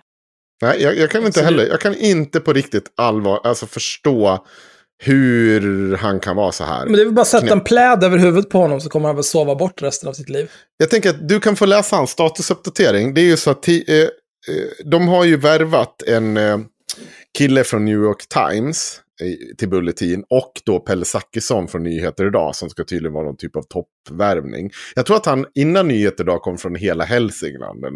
Inget fel på den tidningen. Det är absolut Alltså, han- inte. Men det Jag har är ju... jag har smsat med honom. Ja, Hans telefonnummer slutar på 1488. ja, just det. Nej, Jo, det gör det. det är oturligt. Det bästa var att han, han kände inte till den kopplingen förrän han började jobba på Nyheter idag. Oj. Ja, Då, då blev det. han snabbt uppmärksammad på det. Ja, just det. Och klart. plus att de sitter i 1488-chatten. Ja. Oj, så trist. Ja, nej, men i alla fall. Eh, jag tänker att du kan få läsa Tino Sanadadjes inlägg. Det är det undre Facebook-länken där, Axel. Ska jag behöva läsa igen? Varför gör inte Sanna lite nytta här nu? Eh, Kan inte channela en sån bra Tino? Nej. Ska man göra en, en funny voice kanske? Nej, jag orkar fan inte. Jag är för trött. Så jävla försök-hårt. Nej, jag vet, jag vet dessutom inte hur Jävlar. hans röst låter, men jag tänker att han är väldigt hetsig när han pratar. Han är Ja. jättehetsig. Ja. Efter uppehåll och kaos återlanseras nu Bulletin. Inte försvagad som våra konkurrenter hoppats, utan tvärtom uppgraderat och förstärkt med ny talang. Jag har inte skrivit inlägg på en månad, utan arbetat på att professionalisera tidningen från grunden. Nej. är, det, är det ett ord? Det, ja, det är också, du har inte skrivit inlägg på en månad, det har du ju visst. Ja. Det är så himla läst konstigt. de här i Det är den här bara, jag kan ju bara scrolla ner så ser jag ju vårt, vårt, vårt helt sjuka huvud där. Vanity Fair rapporterar idag om Bulletins nya chefredaktör Andrew Rosenthal. Fram till 2016 politisk redaktör, chefredaktör på New York Times. Nej, han var för debattsidan. Det där stämmer inte. Ja, nej men du, nu skriver Tino det här, då är det sant. Bulletins ambition var att ha en nyhetsrapportering i klass med New York Times och genom att rekrytera en av USAs tyngsta journalister importerar vi kunskapen att höja standard på svensk journalistik. Jag har aldrig hört talas om Andrew Rosenthal. Inte för att jag är en expert på amerikansk journalistik, men eh, Alltså Rosenthal låter ju som ett eh, big dick-namn inom eh, the newspaper Oj. industry. Väldigt tråkig antisemitism, Sanna. Nej men det känns som att eh, det finns eh, väldigt många som heter det. I helvete? Ja, han är ju jude. Det är klart att han jobbar i media. Ja, ja, okej. Nej, Ja, det var vet väl inte det. det jag syftade på. Jag bara, det finns väl andra som heter. Ja, okej. ja, jag, jag vet ja. inte ens vad vi snackar om, men absolut. Nej. Ja, det är du och Almega. Alla barnen. Andy kommer att ha en strategisk... Du är inte på smeknamnsnivå med honom. Sluta. Jo, nu är han det. Andy kommer att ha en strategisk roll och arbeta med vår nya operativa redaktionschef Pelle Zackrisson, tidigare nyhetschef på Nyheter Idag, medan Per Gudmundsson är ny ansvarig utgivare. Jag har ju länge misstänkt det där med att, att Per Gudmundsson inte drog i samma veva som resten av råttorna flydde det sjunkande skeppet. Han har ingenstans att ta vägen. För det är liksom, det kan ju omöjligt vara så att man frivilligt stannar kvar i det här jävla kaoset. Eller så kanske han har fått en riktigt, riktigt saftig lön. Som gör det värt det. Det kan, det kan vara riktigt saftig lön också. Bulletin rekryterar även Nico Melle som ledde Harvard Kennedy Center on Media, Politics and Public Policy, samt med bakgrund som chef på Los Angeles Times. Alltså, Harvard Kennedy Center on Media, Politics and Public Policy. Det låter som ett pajasnamn av rang alltså.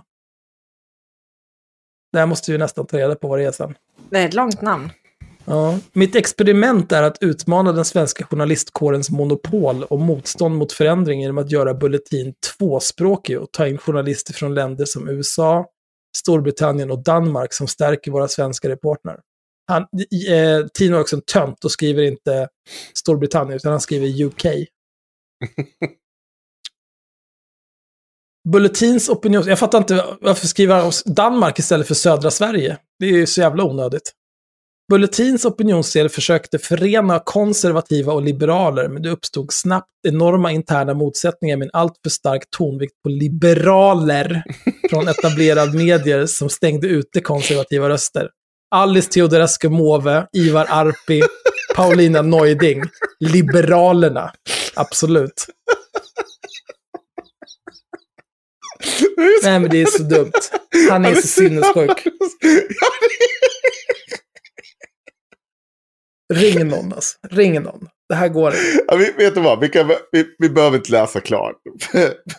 När de lanserat den här jävla dåren. Och ni hörde kanske um, också hur, hur han hade blivit lockad till Sverige. Det här var så jävla bra av, på Expressen av Sara Malm. Och jag skriver så här, det här är ingressen. Bulletin kunde på onsdagen stolt berätta att man har värvat Andrew Rosenthal, före detta ledarredaktör för New York Times, som ny chefredaktör. Rekryteringen skedde efter en aggressiv värvningskampanj, något som blivit en snackis i USAs mediebransch. För att locka nuvarande och före detta New York Times-redaktörer att ta över Bulletin har man hävdat att man erkänt, citat, erkänt som en av de mest framgångsrika tidningslanseringarna i modern svensk historia. Men det där är ju helt enkelt inte sant. Det enda folk har pratat om när det kom till lanseringen var ju att den var helt misslyckad. Jag fick ju först stressa fram någonting för att det avslöjades i förtid. Och så tänkte de att istället för att göra det som är smart, vänta tills vi är redo att lansera. Nej, vi måste rida på den här hypen. Vi lanserar en helt tom sida. Okej, okay, bra. Otroligt. Men Tino är ju som, alltså jag, jag, jag har verkligen omvärderat hur jag ser på Tino, för jag älskar Tino nu. För han är liksom min favoritgalning i högen. Och han är ju såklart som vanligt i sitt eget kom kommentarsfält och härjar. Han kan liksom inte skriva allt i texten, utan då skriver han random kommentarer. Som han liksom bara in och bara petar in. Så, så han börjar med så här.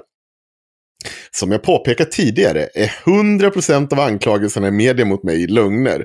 Och det som tror på ett enda ord av dem är lättlurade. Att jag inte svarat beror på att läsarna inte vill ha gräl. Ja, ja. Jo, no. ja, det är ju... det kan ju också vara att ledningen vill att du håller käften en stund, Tino. För du och din polare Odenstark har ju inte alls spårat ur. Eh, jag har istället arbetat på att fixa tidningen och kommer att svara i lugn och ro sen. Sanningen är aldrig mitt emellan. Sanningen är absolut. Och svensk media ljuger och förvanskar ständigt. Det här är också så sjukt för att det är inte så att mycket av det som sägs det är ju saker som är bekräftat av liksom han själv. Eller liksom det finns på band. Så här, det är inte 100% lugnt. Det är bara folk tycker du är galen Tino. Det är bara du som inte uppfattar dig som galen och tycker att media är elak som tar fram saker som... Men det är också... Eh, alltså någon som anser att sanningen är absolut. Ja. Ska liksom inte vara i närheten av någon typ av journalistiskt arbete. Vi, alltså, jag, jag, säger så här. Det här, jag, det här. Nu kommer jag vara otroligt problematisk. Jag tror jag har sagt det om någon annan någon gång i, i privat sammanhang. Men den här killen, han hade åkt dit för eh, fortkörning på spektrumet. Det är jag helt övertygad om, om någon hade testat honom. Tror du det? Ja, ja. gud ja. Ja, det, det ja. Det, Fortkörning sanning... på spektrumet, jag tar avstånd. Vad sa du nu? Nu missade jag. Jag sa att Tino Sanadadji hade åkt dit för fortkörning på Spektrumet. Och någon hade oj. testat honom. Jag jobbar liksom med en antisemit och en funkofob. Jag förstår inte hur det kunde bli så här. Nej men alltså... Eh, Sanningen är absolut! Det kan bara vara på ett sätt som jag ser det. Jag säger inte att det alla är på det sättet som är på Spektrum. Men det är absolut inte. Jag säger bara att det finns lite stereotypiska tendenser kring honom. Som, som folk kanske gör olika typer av stereotyper av. Ja, tar avstånd. Ja. Eh, ja, jag, jag, tar avstånd från mig själv. har jag kränkt? Har, eller nej. nej. Nej, jag, jag vet. nej, nu får du bara äta upp det här. Nu kör vi. Nu kör vi. Ibland får man bara stå i sitt håll. Men, ja. mm. alltså, jag vill bara säga att eh, Rosenthal, inte denna, mm. är faktiskt är en känd journalist. Så att det var liksom inte helt, helt ut och, ut och cykla. Jag trodde du skulle säga att han var en känd jude. Eh, journalist. det är väl samma sak i din värld? Tydligen. Uh, det var ju inte så det var menat, men det blev det så. Axel behöver hänga ut mig här. Men, men så det finns en annan Rosenthal som faktiskt är en känd journalist på riktigt, men det är inte den här. Ja. Mm. Ja, det är otroligt. Han ja, kanske okay, tagit fel. Jag fick också för lite för mig att den här pappan i Gilmore Girls hette Rosenberg eller något. Men det, han hette Huntsberg. Mm -hmm. Nu, nu ska jag läsa vidare här. Jag kommer inte ihåg. Han är också Det här är journalist i alla fall. En, en helt annan random kommentar Ja. av Tino. Så det är liksom, han svarar inte på någon. Utan han bara skriver. Orsaken till att Bulletin har legat nere så länge är att Ivar Arpi i sista sekund drog tillbaka tidningens utgivarbevis för att hämnas. Istället för att lämna det till någon annan. Ivar försöker även radera länkar till poddar. Medan andra missnöjda medarbetare försökte radera våra Instagramkonton. Här är det ju också så här, på tal om att sanningen är absolut. Ivar Arpi i sista sekund drog tillbaka tidningsutgivarbevis. Det var ju han som stod... Han måste väl göra det om han ska sluta. Vad är det du gav? Ska han bara stanna kvar och ha det kvar? Eller vad är det du... Det, det är också så konstigt så här bara. Detta sortens destruktivt beteende kallas i media redaktionellt oberoende. Har aldrig, aldrig kallats det. Sanningen var absolut, Tino. Sanningen var absolut. Det här har de aldrig kallat det. Där man låtsas att vi i ledningen är oseriösa eller bryter mot grundlagen, försöker stoppa sabotage, mobbing, plagiat, antisemitiska uttalanden och annat dårskap. Att utpressa en tidning på pengar och sen hem, hämnd försöka förstöra det inifrån kallas i media journalistisk frihet. Alltså jag känner att eh, Tino försöker driva en tidning som han vill Ja. göra till en storsatsning med samma kunskap om det som jag. Men Ja. utan min självinsikt om att jag inte kan ett skit om det här. Det, så känner jag att det är. Mats Berg kommer, försöka, kommer in och försöker lugna situationen lite. Alltså den här killen är alltså, vänligt inställd till Bulletin och tycker att liksom, ja men kom igen nu kör vi. Ja. Släpp det gamla nu Tino Sanadaji. Vi är många som vill er väl. Jättebra nyheter och intressant eh, förstärkningar. Lycka till! Vet du hur Tino svarar på det? Någonting om det gamla. Mats Berg. Du vill att jag ska släppa lögner som karaktärsmördat Ja. mig, skadeskjutit Bulletin om så som många tror på. Förklara gärna varför. Det är en vidrig inställning Mats. Det som anser att jag har en skyldighet att acceptera lögner och dra mig inte att svara är faktiskt värre lögnare. Ni gör detta instinktivt av er egen bekvämlighet eller för att ni innerst inne tror på lögnerna. Att, min, eh, att mina egna läsare ska lägga sin energi på att förvräng, för, förvägra mig rätt till att motbevisa påvisbara falska anklagelser är hemskt.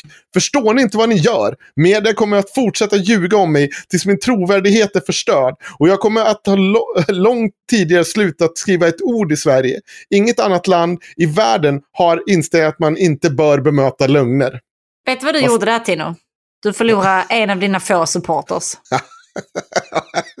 Men good job. Sen, sen kommer Omid Smith, eller Ah, som han heter, Odenstark. Klockren rekrytering av ledningsgruppen. Tino, Omid Smith. Du är vår bästa rekrytering Omid. Trots att du egentligen enligt foliehattarna inte existerar. Ja, men det är ju så tragik där. Va, vänta, varför existerar han inte? Ja, men för att folk drev ju med att, det var, att han satt och pratade med sig själv. Jaha, ja, just det. För att, och det är ju taget när man ju bara hittar på. Men så här, det, det, han finns ju orden stark, det gör han ju.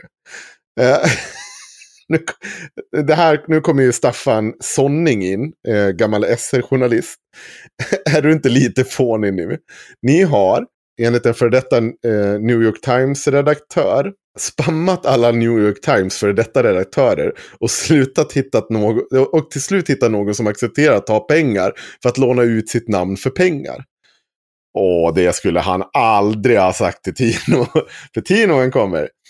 Det råkar vara lögner, Staffan. Du och övriga journalister i Sverige får lära er att sluta ljuga. Varför ljuger du? Och varför har du ingen källkritik? Vad som, förmo- eh, vad som förmodligen denna lögn bygger på är att rekryteringsföretaget når ut till många för intervjuer. Men Andy var vårt första, val, vår förstahandsval och den enda vi gav ett erbjudande till. Att Staffan Sonning, som är före detta chef på Sveriges Radio, ljuger om Bulletin och förtalar en respekterad journalist från New York Times visar oss varför svensk journalisti- journalistik måste reformeras. Vi vet också att Staffan aldrig backar eller ber om ursäkt för sina lögner, precis som de lär sig i svenska journalistik. Vem är fåning här, Staffan? För att inte säga bitter, avundsjuk och som vanligt oärlig. Staffan svarar så här. Tino, det, du är rolig du. Alla ljuger, ut, ljuger utom du. Terapi kanske. Eh, imponerar av din egen självuppskattning i vilket fall. Heja! Nej, du ljuger och jag visade dig hur du ljög om en fråga du inte är insatt i. Ditt svar som journalist var som jag gissade att inte be om ursäkt utan en löjlig stråmen om att alla ljuger. Vad skrev jag att alla ljuger? Jag påpekar att du Staffan Sonning från SR ljög och att du aldrig erkänner när du gör det. Andy var den enda från New York Times som fick ett erbjudande från Bulletin. Tvärtom var oärlig och seriös Staffan Sonning, påstår i sin bitterhet. Och då skriver Staffan så här. Du bemöter folk med motsatta åsikter med påstående att den ljuger. För du är besittning av sanning. Det är inget argument, det är, en, det är fjant. Och då kommer Omid och håller Tinos rygg. Du, Staffan Sonning, du verkar inte ha koll på hur rekryteringsföretag jobbar. Hur tror du de hittar folk? Genom att skriva till dem på LinkedIn såklart. Och då skriver det samt, eh, samtidigt till flera potentiella kandidater. Det är tragiskt att du uttalar dig om saker du inte har koll på. Det eh, ECA Partners gjorde exakt det som alla rekryter rekryteringsfirmor gör. Utbilda dig innan du uttalar dig. Och då svarar Staffan så här. Så kul att höra av dig, den jäckande skuggan. Tack för upplysningen. jag gör så folk så arg. Och så svarar han Tino också.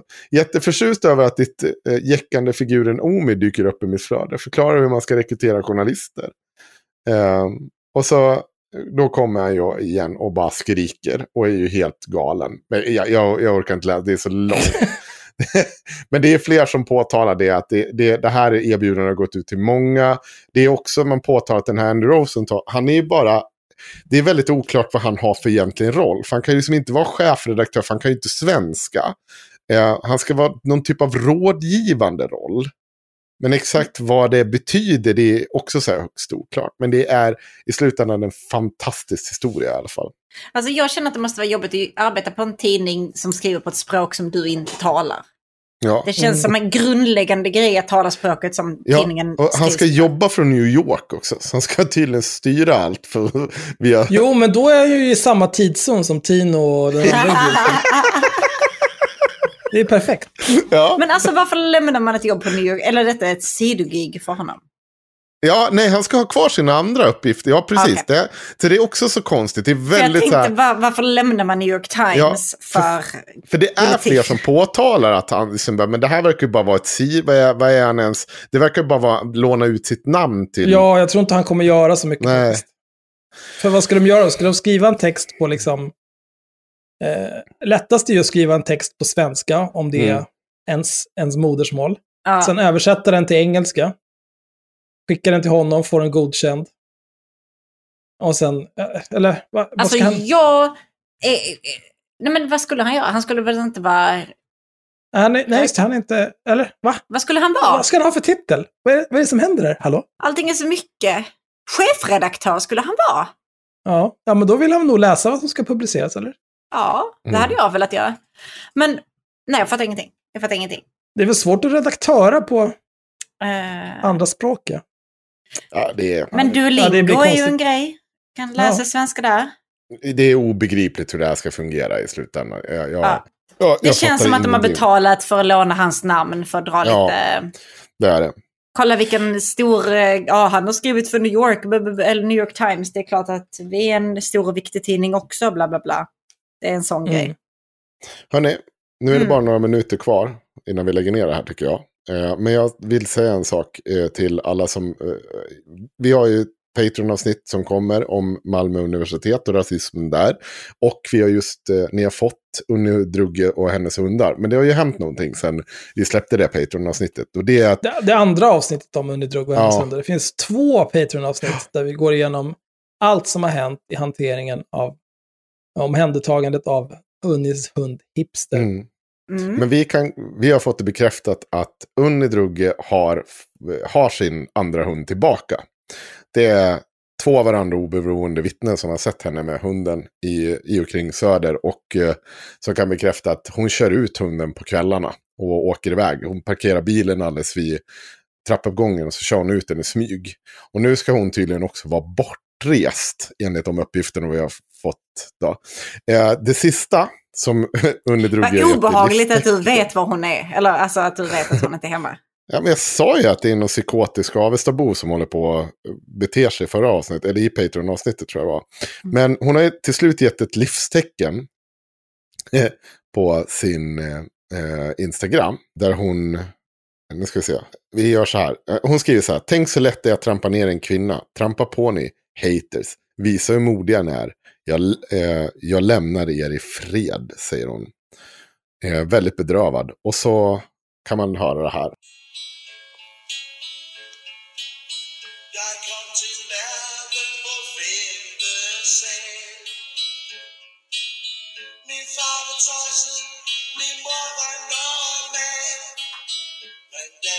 Min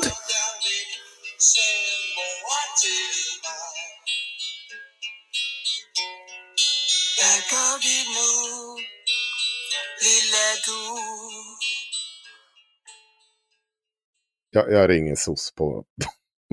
Vad är det som händer?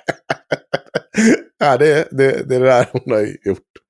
Ehm, men ja, eh, hon har sin hund, ena hund tillbaka. Den farliga av dem som har bitit flera andra hundar. Och ehm, vad som kommer hända med den. Hon har ju sagt att hon ska avliva den hunden om hon inte hittar omplacering. Man får ju hoppas att hon gör det, men det tror jag inte hon kommer göra. Utan Tror, jag tror tror att det- ni inte egentligen bara att det kan vara ett stort missförstånd och hon tror att omplacering bara betyder att du måste befinna dig på en annan plats än, Mm. än hemma? Mm. Alltså, jag, det jag tror det är ju att eh, poliser, flertalet veterinärer, handläggaren på Länsstyrelsen och hennes chefer, uppfödaren, stallet där de hade hunden.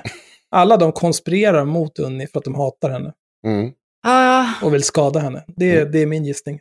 jag trodde du skulle säga att alla de kommer få besök av uh, Unni med sin mördarhund liksom. Som kommer pussa dem på ju- dem allihop. Mm. Jag har ju faktiskt ett klipp om hur det kan låta. Vi kan avsluta på det här klippet. Eh, hur det kan låta när, eh, när de här människorna eh, faktiskt, eh, alltså Cissi Wallin, hur de bedömer ett vittnesmål, om vi säger så. Vill ni höra det? Visst. Jajamän. Ska se. Hur kommer det sig då att tre, fem, tolv kvinnor, eller bara en kvinna, men framförallt när det är fler oberoende av varann, har anklagat och anmält dig för så här grova saker som våldtäkt till exempel? Det var ju alltså hur, hur hon- hon såg på vittnen när det kom till våldtäktsbrott. Då. Och det här Mm. är hur de ser på vittnen som vittnar att eh, Unni Drugge har misskött sina hundar. skriker. Och det, nu får jag ju vara ärlig med att Södermalm är väldigt homogent och gentrifierat men det finns också många människor i vissa delar av Södermalm som är eh, ja, men liksom kända psykon. Eh, Jag vet inte om de har missbruksproblem, det är liksom en tant som alltid pratar med sig själv.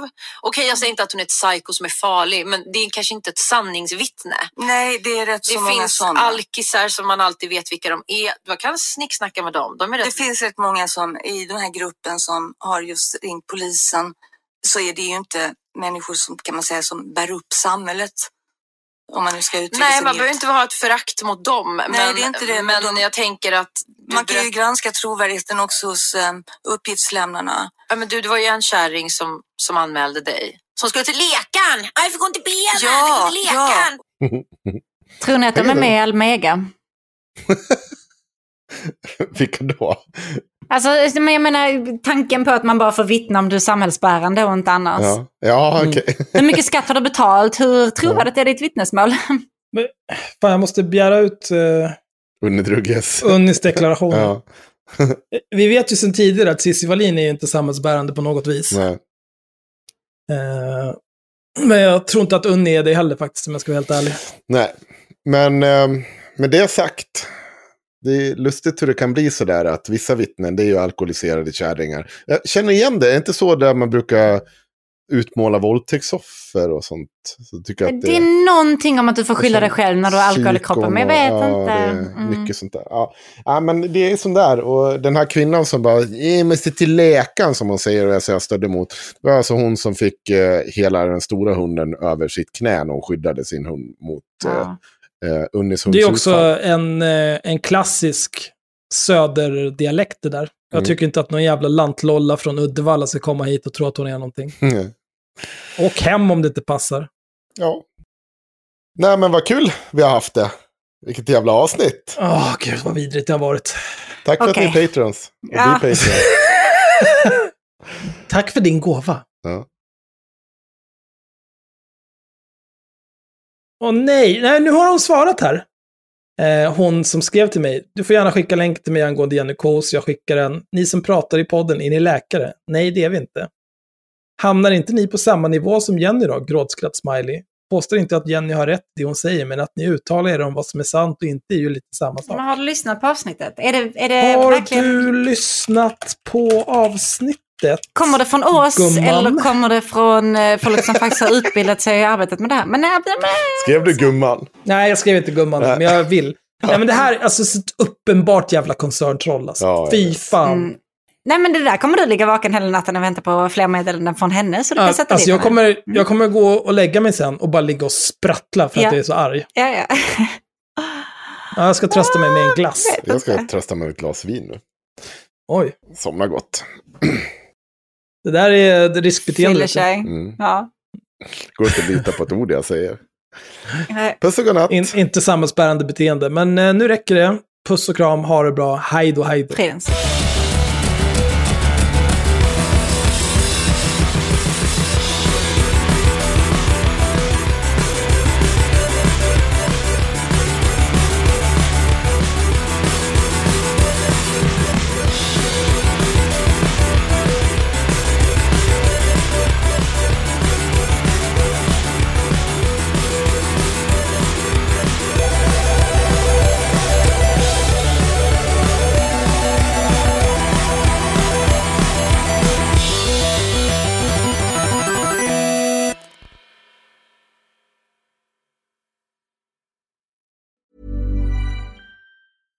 Ever catch yourself eating the same flavorless dinner three days in a row? Dreaming of something better? Well, HelloFresh is your guilt-free dream come true, baby. It's me, Kiki Palmer. Let's wake up those taste buds with hot, juicy pecan-crusted chicken or garlic butter shrimp scampi. Mm. Hello Fresh. Stop dreaming of all the delicious possibilities and dig in at HelloFresh.com. Let's get this dinner party started. Even when we're on a budget, we still deserve nice things. Quince is a place to scoop up stunning high-end goods for 50 to 80% less than similar brands. They have buttery soft cashmere sweaters starting at $50, luxurious Italian leather bags, and so much more. Plus, Quince only works with factories that use safe, ethical, and responsible manufacturing. Get the high-end goods you'll love without the high price tag with Quince. Go to quince.com slash style for free shipping and 365-day returns. Imagine the softest sheets you've ever felt. Now imagine them getting even softer over time. That's what you'll feel with Bowl and Branch's organic cotton sheets. In a recent customer survey, 96% replied that Bowl and Branch sheets get softer with every wash. Start getting your best night's sleep in these sheets that get softer and softer for years to come. Try their sheets with a 30-night guarantee. Plus, get 15% off your first order at bowlandbranch.com. Code BUTTERY. Exclusions apply. See site for details.